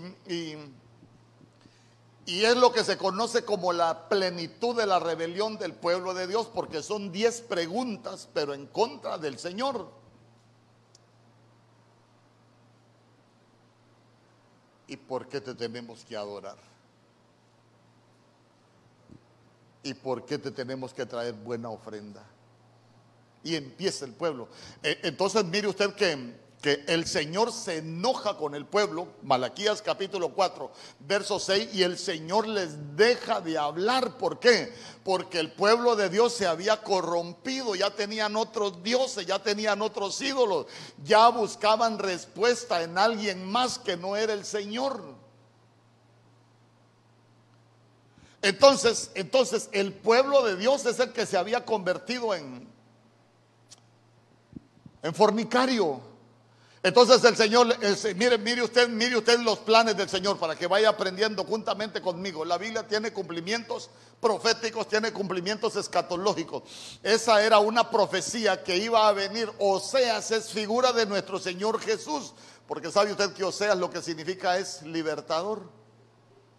Y el Señor Jesús a nosotros vino a darnos libertad. Estábamos cautivos del pecado y vino a darnos libertad. Dice amén conmigo.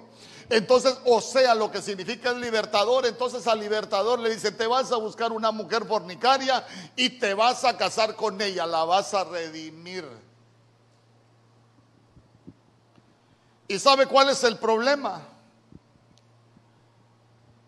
Que esa mujer fornicaria se vuelve a corromper y abandona a Oseas.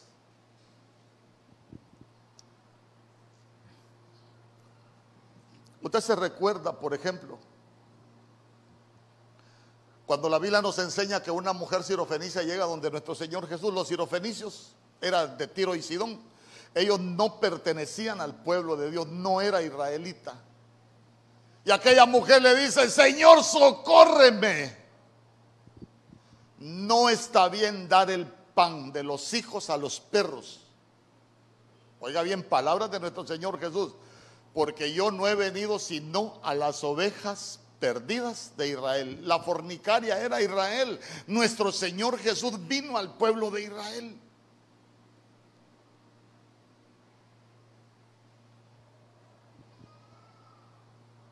El problema es que a lo suyo vino y los suyos no le recibieron. Entonces quiere decir que él fue menospreciado. Hablemoslo espiritualmente. La mujer es figura de la iglesia.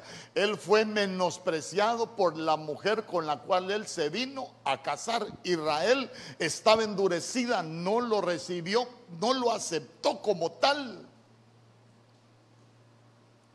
Entonces viene el Señor y le dice, mira, mira, eh, leamos lo mejor. Eh, eh, en el libro de Oseas capítulo 3, verso 1, dice, Dios volvió a decirme, Oseas, tu esposa te es infiel, tiene un amigo que es su amante, también los israelitas me son infieles, pues adoran a dioses falsos y comen de las ofrendas que presentan, sin embargo, ve y ama a tu esposa Así como yo amo a los israelitas, verso 2, yo, Oseas, pagué al amante de mi esposa 15 monedas de plata y le di 330 kilos de cebada para que ella volviera a vivir conmigo.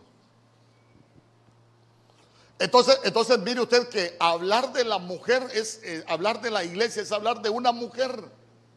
Y la iglesia es el conglomerado de todos los que somos salvos, de todos los que pertenecemos al Señor. Pero ya se dio cuenta que el Señor lo mandó a comprar esposa. Y le dijo, vas a pagar por ella.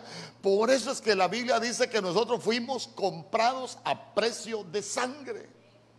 A ver, ¿qué pagó Seas eh, eh, hablando de dinero por la mujer? Mire lo que pagó. 15 monedas de plata. Vea conmigo, 15 monedas de plata. Así rapidito, ya para no tomar tanto tiempo. 15, 5, 5 es número de gracia. 5 es número de gracia. Entonces pagó 15 monedas de plata. ¿Por cuántas monedas vendieron a nuestro Señor Jesús? Por 30. 15 es la plenitud de la gracia y 30 es la plenitud de la traición.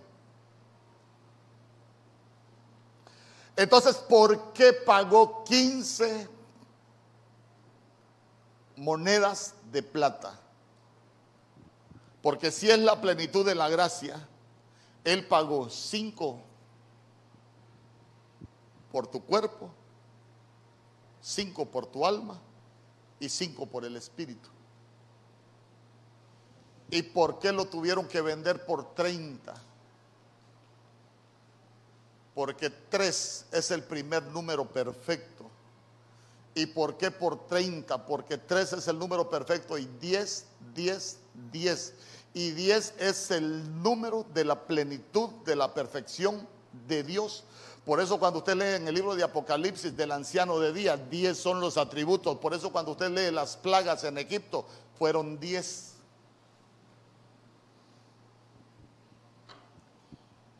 Entonces ya se dio cuenta que todo eso estaba hablando de la redención de nosotros como, como pueblo de Dios. Y estaba hablando de la fidelidad de Dios. Entonces, entonces voy, voy a ir un poco rápido. Entonces, mire.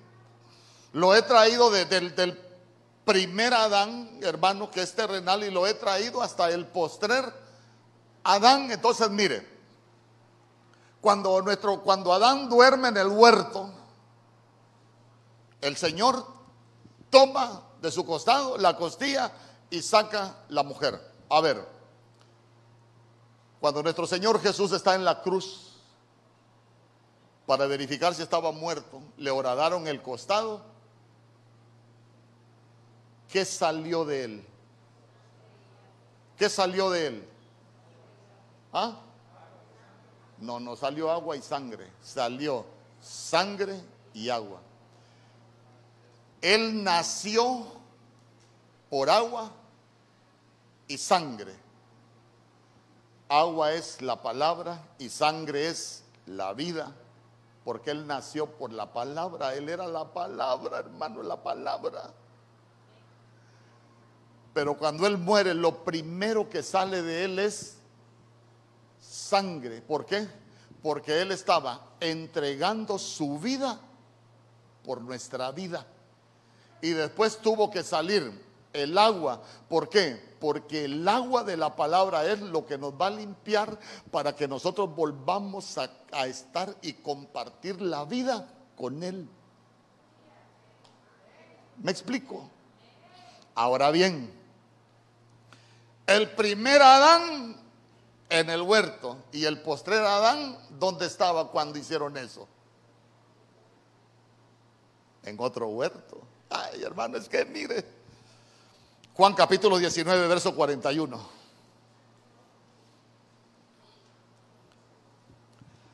En el lugar donde había sido crucificado. Juan 19, 41. Ahí estamos abajito.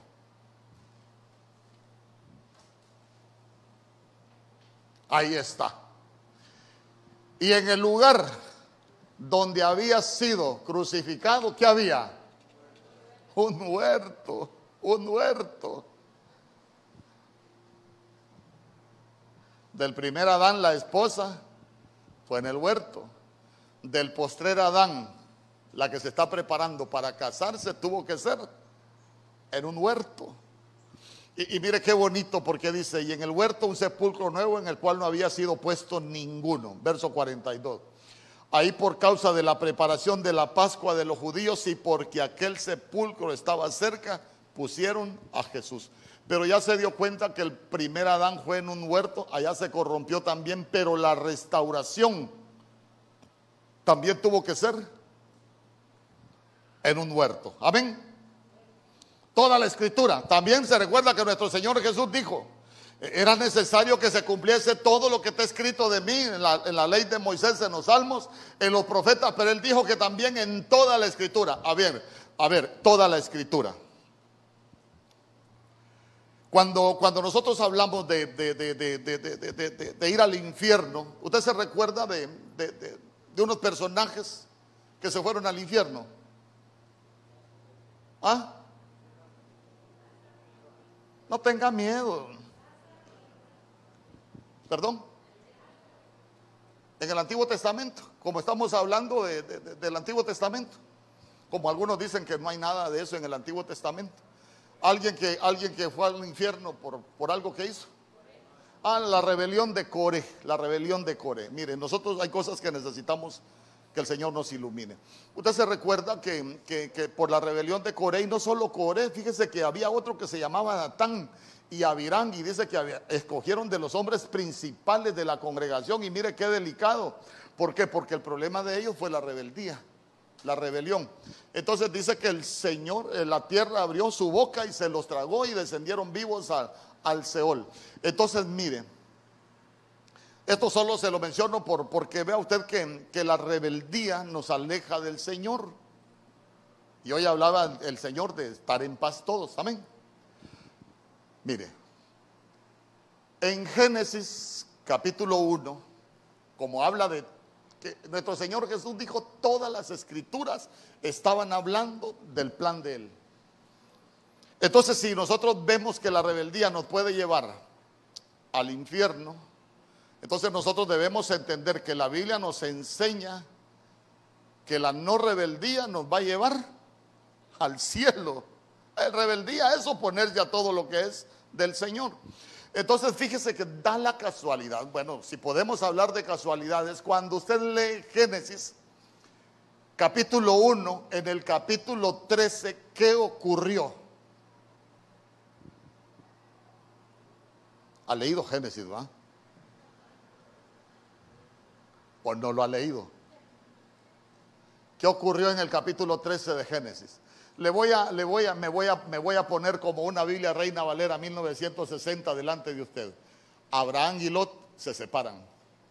¿Por qué se separan? Porque empezaron a pelear los pastores de Abraham con los pastores de Lot. Entonces hubo división.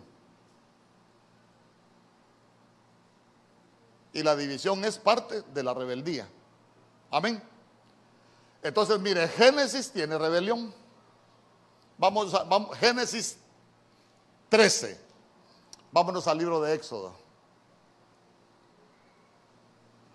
Al libro de Éxodo. Éxodo capítulo 13.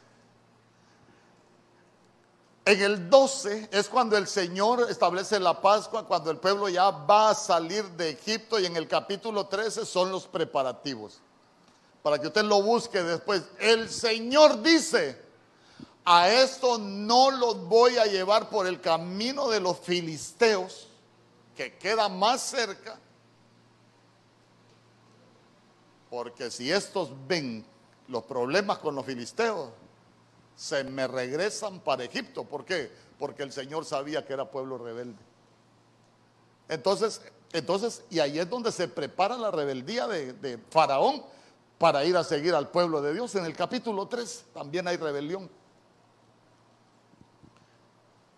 Levítico 13.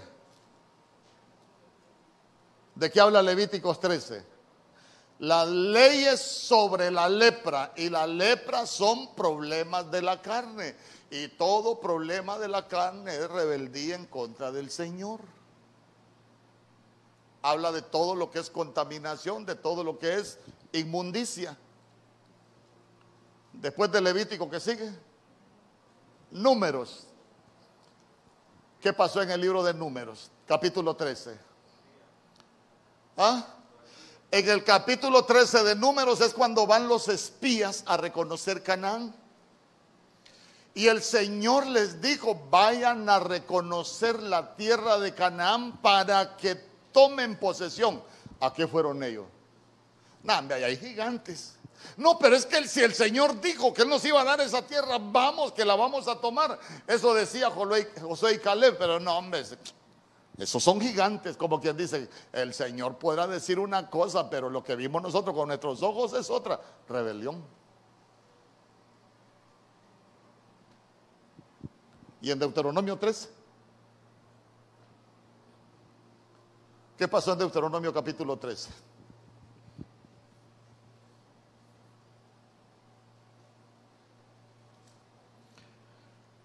Ahí es donde habla del profeta que si el profeta eh, hace señales, hace prodigios, pero te dice, vamos y sirvamos a otros dioses, hermano, rebeldía. ¿Sabe usted que, sabe usted que muchas veces, sabe usted que muchas veces el profeta hace que el pueblo quite la mirada de los ojos del Señor? y crea lo que el pueblo hace. El Señor me está mostrando en este momento que si usted trae una ofrenda, el Señor lo va a bendecir. Lo que le están haciendo es bajándole el pisto. ¿Y la gente en qué confía en la gente después? Confía en la ofrenda. No confía en el Señor. Y esa rebelión. Después de Deuteronomio que sigue, Josué capítulo 13. Cuando usted lee Josué capítulo 13 se va a dar cuenta que comienza la vida y dice, Josué era ya viejo y aún había tierra por conquistar. Josué era ya viejo y, había, y todavía faltaba tierra por conquistar. Y el Señor le dice a Josué, ¿sabes qué, Josué? Ahí leas el capítulo 13. Leas el capítulo 13, ¿sabes qué? Ahí hay enemigos en esa tierra que falta por, conquistar. Ahí están los jeruseos, ahí están los, los macateos. Pero ¿sabes qué? Yo los voy a echar. Y dice que ellos se fueron a meter a la tierra, pero no sacaron a los enemigos, sino que empezaron a convivir con ellos. Y esa rebelión, ¿por qué? porque el Señor les dijo que los tenían que echar y que Él los iba a echar. Pero el pueblo de Dios fue a hacer alianzas con ellos. Y esa rebelión. Jueces capítulo 13.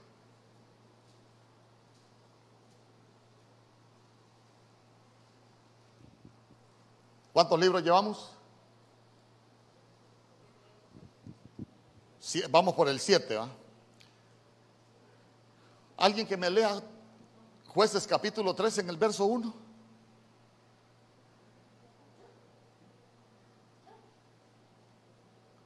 Así rapidito, ¿qué dice la Biblia? Ay, los hijos de Israel volvieron a hacer lo malo. Rebelión. Ante los ojos del Señor y el Señor los entregó 40 años en manos de los filisteos. Rebelión. Ah, entonces después llegamos al libro de Ruth. Pero aprendamos de los números. ¿Qué significa el número 7? Véalo desde, la creación, seis días creó el hombre y el séptimo descansó. Siete es número de plenitud. Siete es el número perfecto de Dios. Entonces, mire, los primeros siete libros, eh, hablemos de la plenitud de la rebeldía. Pero cuando llegamos al número ocho, ocho es número de reinicio. Y llegamos al libro de Ruth. ¿Cuántos capítulos tiene Ruth? Ruth solo tiene cuatro capítulos, cuatro es número de equilibrio. ¿Cuántos evangelios tiene la Biblia? Cuatro. Y cuatro habla del reino. Los cuatro evangelios hablan del reino. Los cuatro evangelios hablan de la manifestación de Cristo como hijo de hombre, como hijo de rey, como hijo de... ¿De qué? Hijo de hombre, hijo de David, hijo de Abraham, hijo de Dios. Los cuatro libros hablan de, de nuestro Señor Jesús como en el reino mineral, habla de la cuadridimensión del verbo. Entonces, mire usted, pero Ruth no tiene rebeldía, sino que Ruth viene de estar bajo maldición. Y Ruth lo que buscaba era que alguien la redimiera de la maldición. Y como andaba buscando que alguien la maldijera de la, de la, de la, de la, de la maldición, dice que Noemí, que estaba en la tierra de Moab, oyó que el Señor había vuelto a visitar a su pueblo. Ah, el Señor visitó tu pueblo y vas para donde ese Señor que bendice. Ah, entonces yo mejor me voy con vos, le dijo Ruth la Moabita. Tu pueblo será mi pueblo, tu Dios será mi Dios. Donde tú mores, moraré, donde tú mueras, moriré. Ni aún la muerte y empezó a decir todo, pero ella venía buscando redención, porque estaba bajo maldición del pecado. Y llegó y se encontró con su voz. Y voz es figura de Cristo. Y voz es una de las columnas del templo de Salomón la columna del templo de Salomón, vos es Cristo. Eh, mire, un templo sin la columna de Cristo no sirve para nada.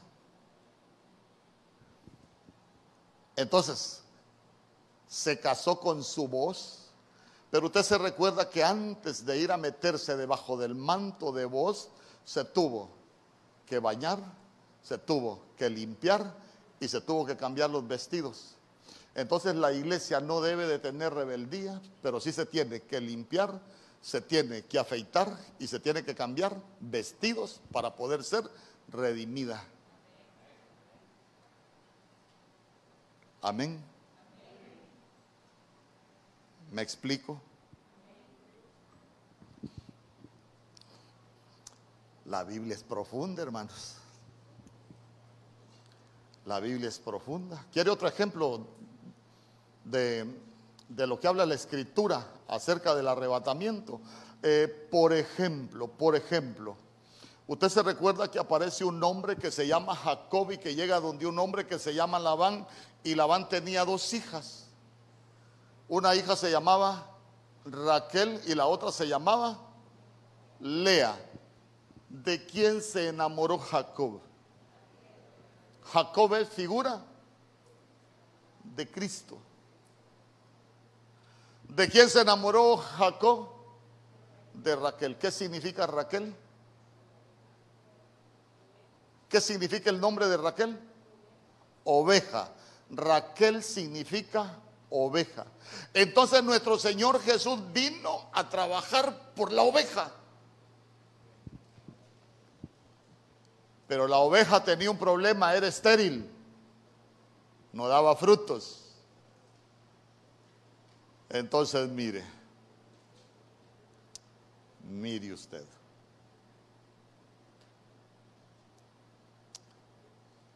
Mateo capítulo 10, verso 5. Dice la Biblia, a estos doce envió Jesús y les dio instrucciones diciendo, por camino de gentiles no vayáis y en ciudad de samaritanos no entréis, verso 6, sino id antes a las ovejas perdidas. Recuérdese, Jacob se enamoró de la oveja. Cuando nuestro Señor Jesús viene, le da instrucciones a sus discípulos. Mire, por camino de gentiles no vayan. Lea es figura de la iglesia gentil. Usted y yo somos la iglesia gentil. Pero nuestro Señor Jesús vino a su oveja, a su Raquel.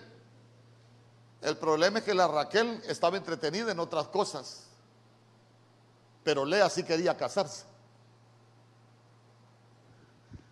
Entonces, la primera que dio frutos fue Lea, pero, Raquel era estéril. Bueno, vamos. Raquel es Israel terrenal y nosotros somos Lea el pueblo gentil. El Señor vino por su Israel, pero su Israel estaba metido en religiosidad, estaba metido en ritos, estaba metido en genealogías, estaba metido en un montón de cosas y, no daba frutos. Por eso, por eso se recuerda cuando él vino a buscar frutos en la higuera. La higuera es figura de Israel, lo único que tenían eran hojas. Pero la primera que empezó a darle hijos a Jacob fue Lea, y Lea es figura de nosotros. Nosotros empezamos a dar frutos y el Señor se casa con Lea. ¿Me explico? Pero el Señor le dijo, mira, ya trabajaste por, por Israel.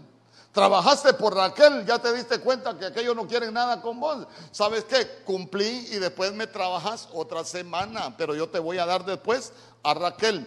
Por eso es que la Biblia dice que la tribulación es lo que se conoce como la angustia de Jacob. ¿Por qué? Porque Jacob es Israel. Entonces tiene que venir la gran tribulación, hermano, el tiempo que le va a tocar vivir a Israel. Israel después de la tribulación va a estar con el Señor, pero antes Lea, que somos nosotros, ya se casó con el Señor. Estaba hablando del plan de Cristo. Ay, hermano. Como le dije, nuestro Señor Jesús dijo, mire, mire, la ley, los salmos y los profetas y toda la escritura hablan de mí. Vaya, ya, a la carrerita. Eh, démosle una miradita a los salmos. Y le voy a pedir a los de alabanza si pueden subir. Démosle una miradita a los salmos, a ver si los salmos hablan del arrebatamiento. Eh, ¿Cuáles son los libros de los salmos? A ver. ¿Cuáles son los libros de los salmos? Es que no solo es el libro de los salmos. ¿Cuáles son los libros de los salmos? Yo se lo enseñé. No, no se lo enseñé yo.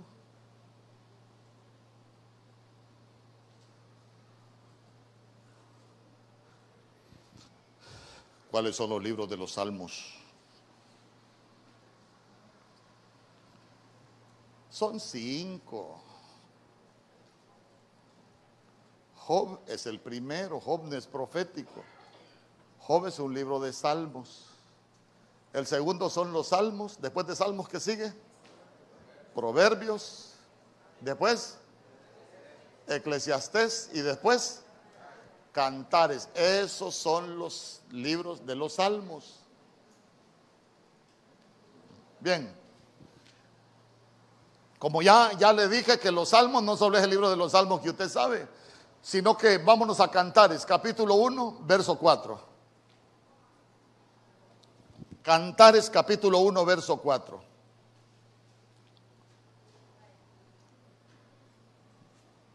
Mire lo que dice atráeme. Y en pos de ti correremos. Atráeme y en pos de ti correremos. El rey me ha metido en sus recámaras. Nos gozaremos y alegraremos de ti. Nos acordaremos de tus amores más que del vino. Con razón te aman. Esa palabra atráeme Mire lo que significa esa palabra, atráeme. La palabra atráeme. Sacar. ¿De dónde nos va a sacar el Señor? ¿Ah? Cuando el Señor venga, ¿de dónde nos va a sacar? Atráeme, atráeme. Es como, es como que con todo mi cariño, con todo mi cariño. Es como que, como que Moisés me diga, eh, papá, atráeme. Entonces vengo yo, lo agarro y me lo traigo. Y vea usted que esa palabra traer en primer lugar lo que significa es sacar. Si yo le estoy diciendo al Señor, atráeme, le estoy diciendo, sácame de la tierra. Amén atráeme. Pero mire, pero mire, entre muchas cosas, entre muchas cosas también significa, ¿cómo dice aquí? Arrebatar. Ya se dio cuenta que también la mujer del cantar de los cantares, lo que le estaba diciendo al Señor es, arrebátame, llévame para el cielo.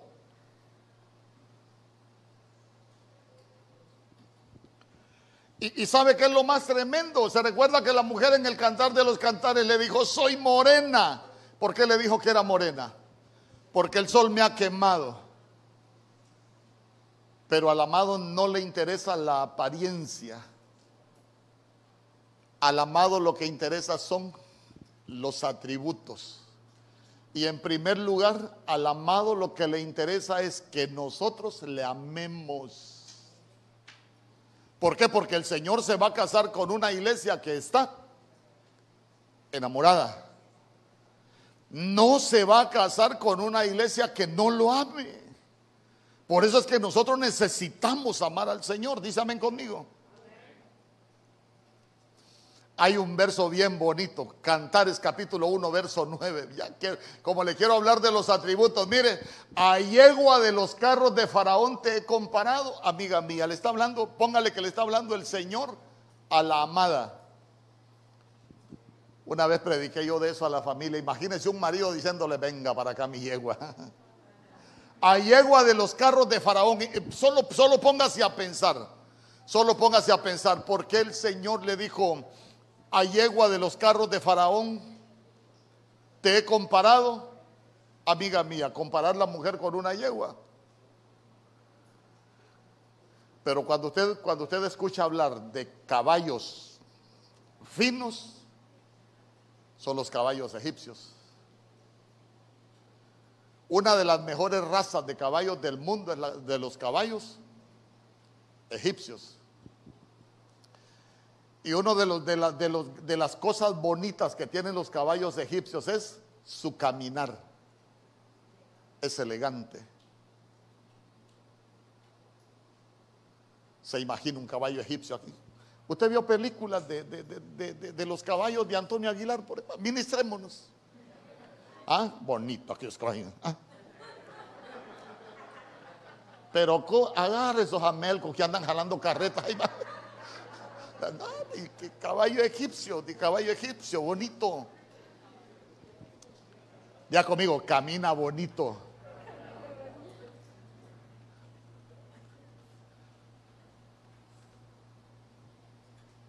Pero la iglesia tiene que aprender a caminar bonito. Camina delante de mí y sé perfecto, le dijo el Señor a Abraham. Nuestro caminar en Dios tiene que ser bonito y le tiene que agradar al Señor. Otra cosa de los caballos egipcios, la pureza, el pedigrí. no se contamina, no lo contaminan, ellos no contaminan. Entonces, entonces cuando hablamos de la pureza, el pueblo de Dios debería de guardarse puro para el Señor. Y no solo eso, son caballos que son mansos. Y a veces los cristianos somos brincones, no tenemos mansedumbre, porque no tenemos el fruto del Espíritu. Se recuerda que uno de los frutos del Espíritu es la mansedumbre. Y otra cosa, los caballos egipcios son hermosos. Y sabe que, sabe que cuando la Biblia habla de hermosura, habla de vestidos hermosos. Cuando hay vestidos hermosos quiere decir que no nos revolcamos en cualquier lugar. Por ejemplo, usted se recuerda cuando el pródigo vuelve a la casa, pronto traigan el mejor vestido, porque el salvaje lo va a revolcar con el pecado, lo va a ensuciar. Pero aquí nos ponen vestidos hermosos a nosotros, nos ponen vestidos de reina. Nos quitan los vestidos sucios que traemos. Cuando habla de hermosura, por ejemplo, habla de, habla de la hermosura de su santidad. La santidad es hermosa para el Señor. Entonces ya se dio cuenta por qué comparaba a la, armada, a la amada con una yegua. Y sabe que cuando habla de esa hermosura, dice la hermosura de tu apariencia, pero no es una apariencia de, de no ser nada. Sino que cuando hablamos de esa hermosura de la apariencia es que el Señor lo mira a uno y la apariencia nuestra lo deleita. Por ejemplo, ¿qué demudó el rostro de Caín? El pecado. O sea que su apariencia no era hermosa delante del Señor. ¿Qué nos da una apariencia hermosa delante del Señor? Que nos apartemos del pecado. Pero hay algo que me gustaba de cuando investigué de las yeguas de Faraón. El alimento que comen, no comen cualquier cosa. El cristiano hoy come cualquier cosa, hermano.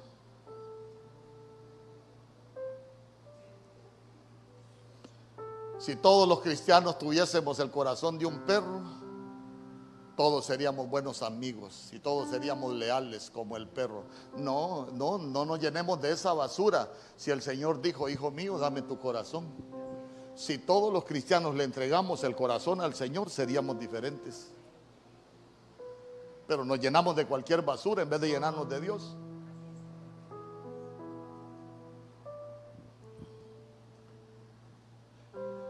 Por eso nosotros necesitamos aprender a alimentarnos. Se recuerda que la mujer del cantar de los cantares le dijo, susténtame con pasas y fortaléceme con manzanas. Las pasas, el Antiguo Testamento. Las manzanas, todo lo que aparece en el Nuevo Testamento. Por eso es que dijo que el padre de familia tiene un tesoro, buen tesoro, y del buen tesoro saca, saca cosas viejas y cosas nuevas, pero hoy estamos sacando basura nosotros para alimentarnos. Pero la iglesia que se está preparando no se alimenta de cualquier cosa. Usted se recuerda de Esther, por ejemplo. Esther era huérfana. Pero cuando ella vio la oportunidad que había de casarse con el rey, Mardoqueo la llevó a la casa de los eunucos. Se quitó los vestidos de, porque era huérfana, se quitó los vestidos de orfandad y se puso los vestidos que le dieron en la casa de Gai. Nosotros tenemos que quitarnos los vestidos del mundo y ponernos los vestidos preciosos que el Señor tiene para nosotros. Si me ayudan con el cargador, por favor. Y no solo eso, no solo eso. Se recuerda que ya dejó de alimentarse afuera y se alimentó de la porción que le daban en la casa del eunuco. Yo aquí estoy como el eunuco alimentándonos. Entonces ella empezó a alimentarse de, de la porción que le daban en la casa del eunuco.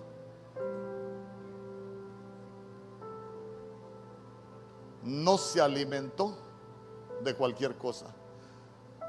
¿Sabe usted que nosotros hemos estudiado las enfermedades de la oveja y si hay algo que enferma a la oveja es lo que come? Dígame usted, ¿usted tiene alimentos que le hacen daño?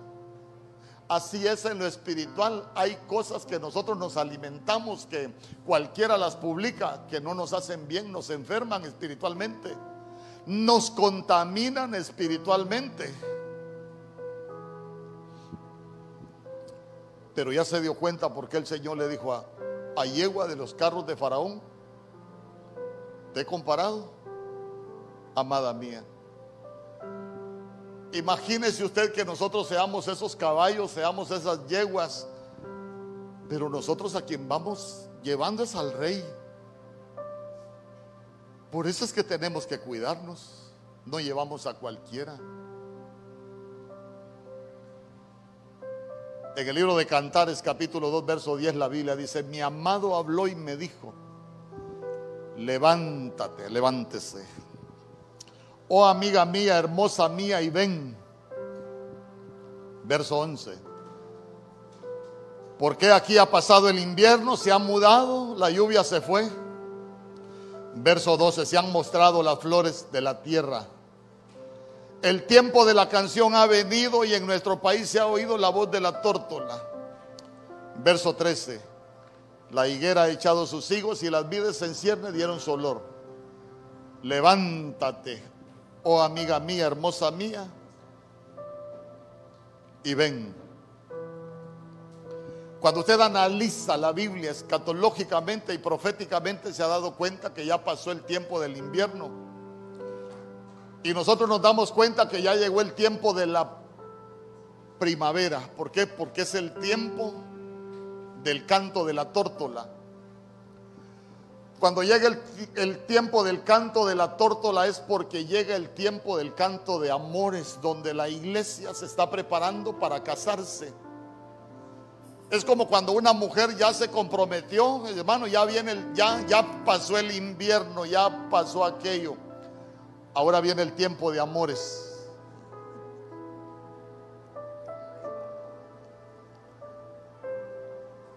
Dice que se escuchó el canto de la tórtola. Sabe que la tórtola es uno de los animales que, que protege su visión. La tórtola es uno de los animales más fieles que existen sobre la tierra. Está comprobado que cuando a una tórtola le matan su pareja, se queda sola para toda la vida. Y eso es lo que nos habla de fidelidad. La tórtola dice que tiene doble párpado. Protege su visión, no ve cualquier cosa.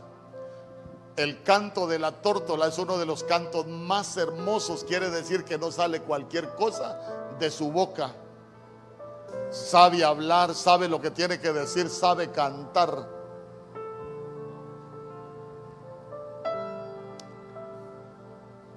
Pero en Cantares capítulo 5, verso 8 la mujer dice, mujeres de Jerusalén, quiero que me prometan que si encuentran a mi amado, le digan que me estoy muriendo de amor. A veces estamos amando más las cosas del mundo que al Señor. A veces estamos más interesados en las cosas del mundo que en las cosas del Señor. Pero la mujer del cantar de los cantares, aquella que le dijo atráeme, aquella que le dijo arrebátame, aquella que le dijo sácame. A todo el que encontraba le decía, si ven a mi amado, díganle que me estoy muriendo de amor. A ese nivel de enamoramiento deberíamos de llegar nosotros. Porque este es el tiempo final, este es el tiempo final. Y mire usted, muchos no creen en, el arrebatamiento porque dice solo una vez aparece en el Nuevo Testamento, pero el plan de Dios ya se dio cuenta que en toda la Biblia, hoy lo vimos, ley, salmos, profetas, lo vimos con Moisés, lo vimos en toda la escritura, toda la escritura habla del arrebatamiento que el amado viene por su iglesia. Pero este es el tiempo de canto de amores. Yo hay cosas que digo, pero a veces da la impresión de que nadie me las entiende porque yo digo. A veces no es tiempo de canto espiritual, es tiempo de canto de amor. Y el canto espiritual no es que sea malo, pero el canto de amor es mejor.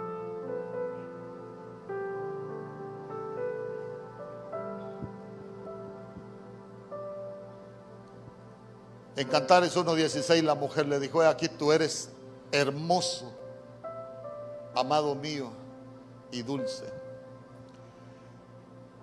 El cristiano que no aprenda a enamorarse de Dios no se va a casar. Para casarse hay que estar enamorado. Y este es el tiempo en que nosotros necesitamos entrar en amores con el rey. Que anda buscando el Señor? Adoradores, pero adoradores que tengan un canto de amor.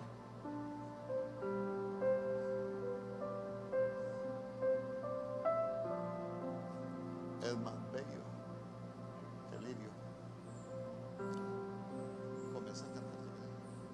En el nombre poderoso de Jesús. Yo te quiero preguntar, ¿estás enamorado con el del Señor?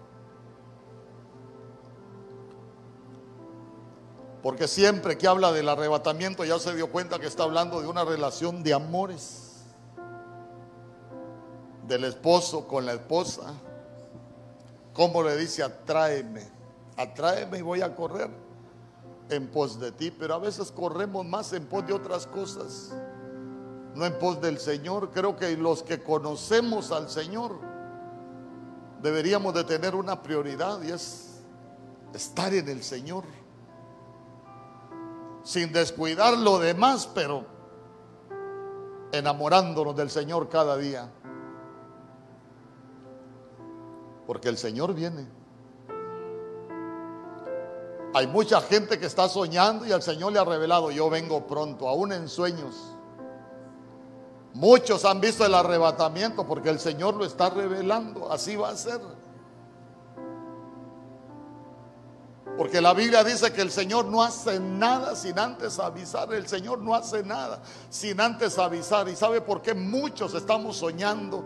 ¿Sabe por qué hay muchas cosas que se han levantado en contra del arrebatamiento? ¿Sabe por qué es hasta objeto de burla? Porque eso pasó con Noé cuando estaba preparando el arca.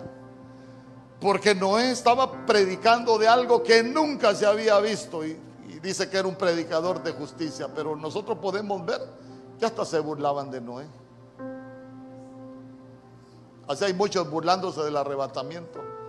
Pero cuando nosotros vemos las profecías, cuando vemos todo lo que se está dando, nos damos cuenta de que la restauración de todas las cosas está más cerca de lo que muchos creen.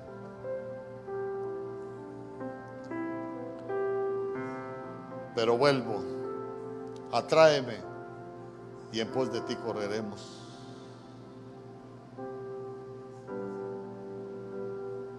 Ay, mujeres de Jerusalén, quiero que me prometan algo. Si encuentran a mi amado, me le dicen por favor que, que yo me estoy muriendo de amor por él. Mm. Oh, sí, mi Dios, el tiempo del canto de la tórtola.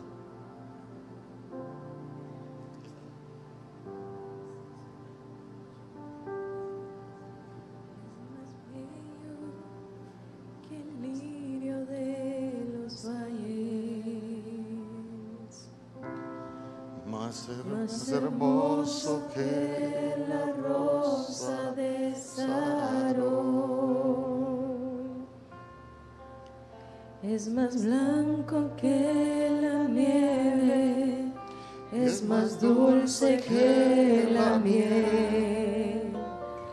Eso y mucho más es, es mi Jesús. Es más bello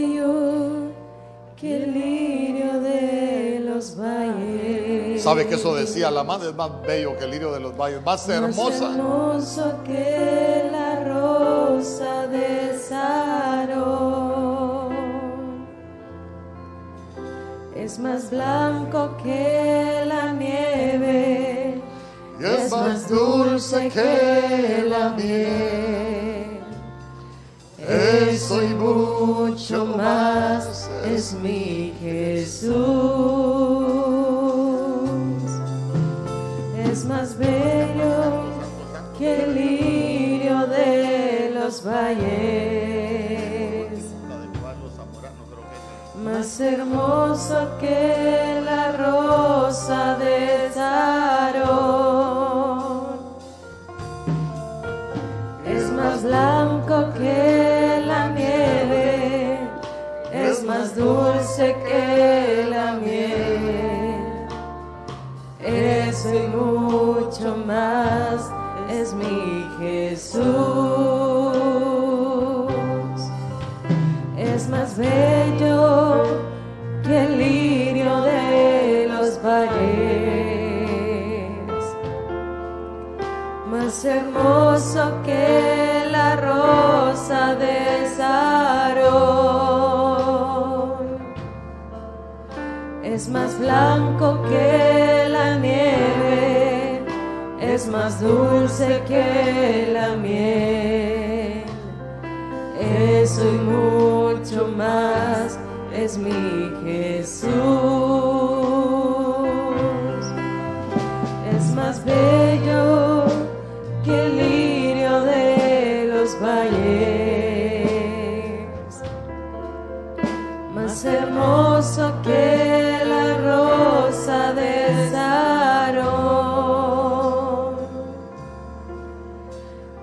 blanco que la nieve, es más dulce que la miel. Eso y mucho más es mi Jesús.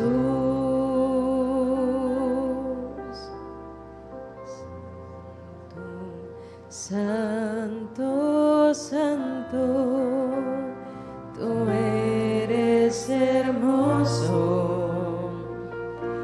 eres el más hermoso.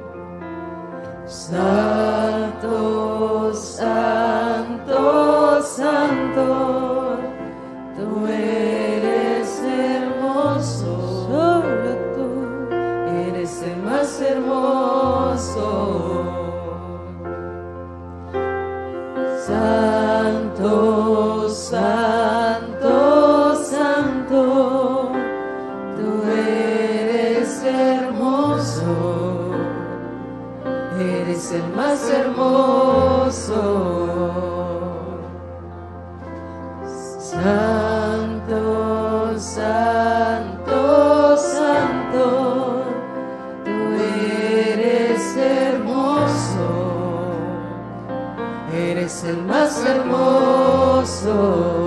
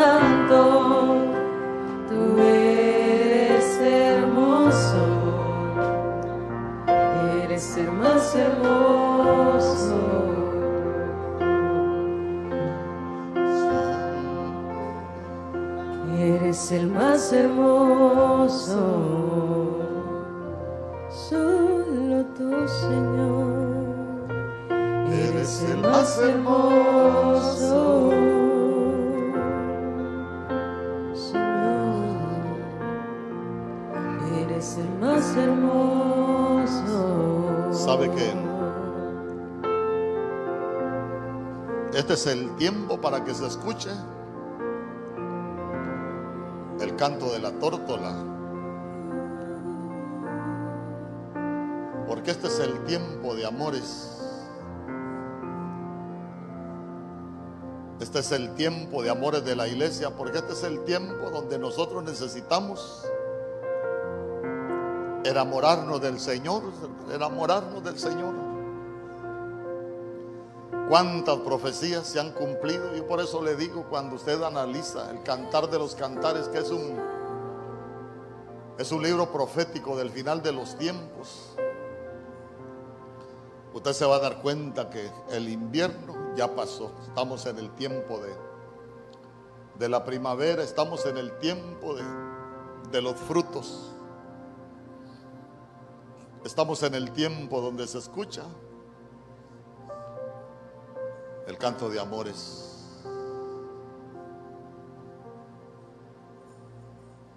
Y nosotros necesitamos estar enamorados del Señor.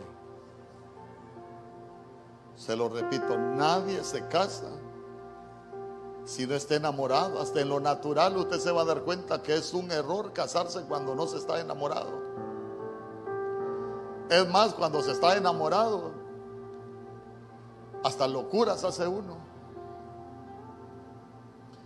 Yo le aseguro que muchos por amor aquí hicieron cosas que normalmente no las hubiesen hecho o normalmente no las hubiésemos hecho.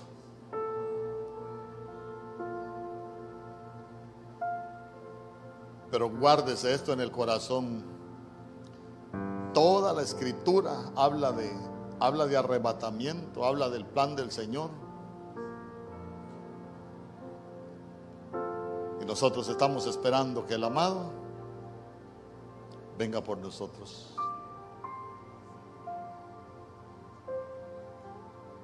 Un pueblo que le ama, un pueblo que, que, le adora, un pueblo que le busca, un pueblo que le sirve. Un pueblo que ha aprendido a rendir su voluntad delante del Señor. Te damos gracias por este tiempo, mi Dios. Te damos gracias por, por tu palabra. Maranata. Sabemos que vienes pronto. Y te estamos esperando. Sí, Señor. Dale una ofrenda de palmas al Rey.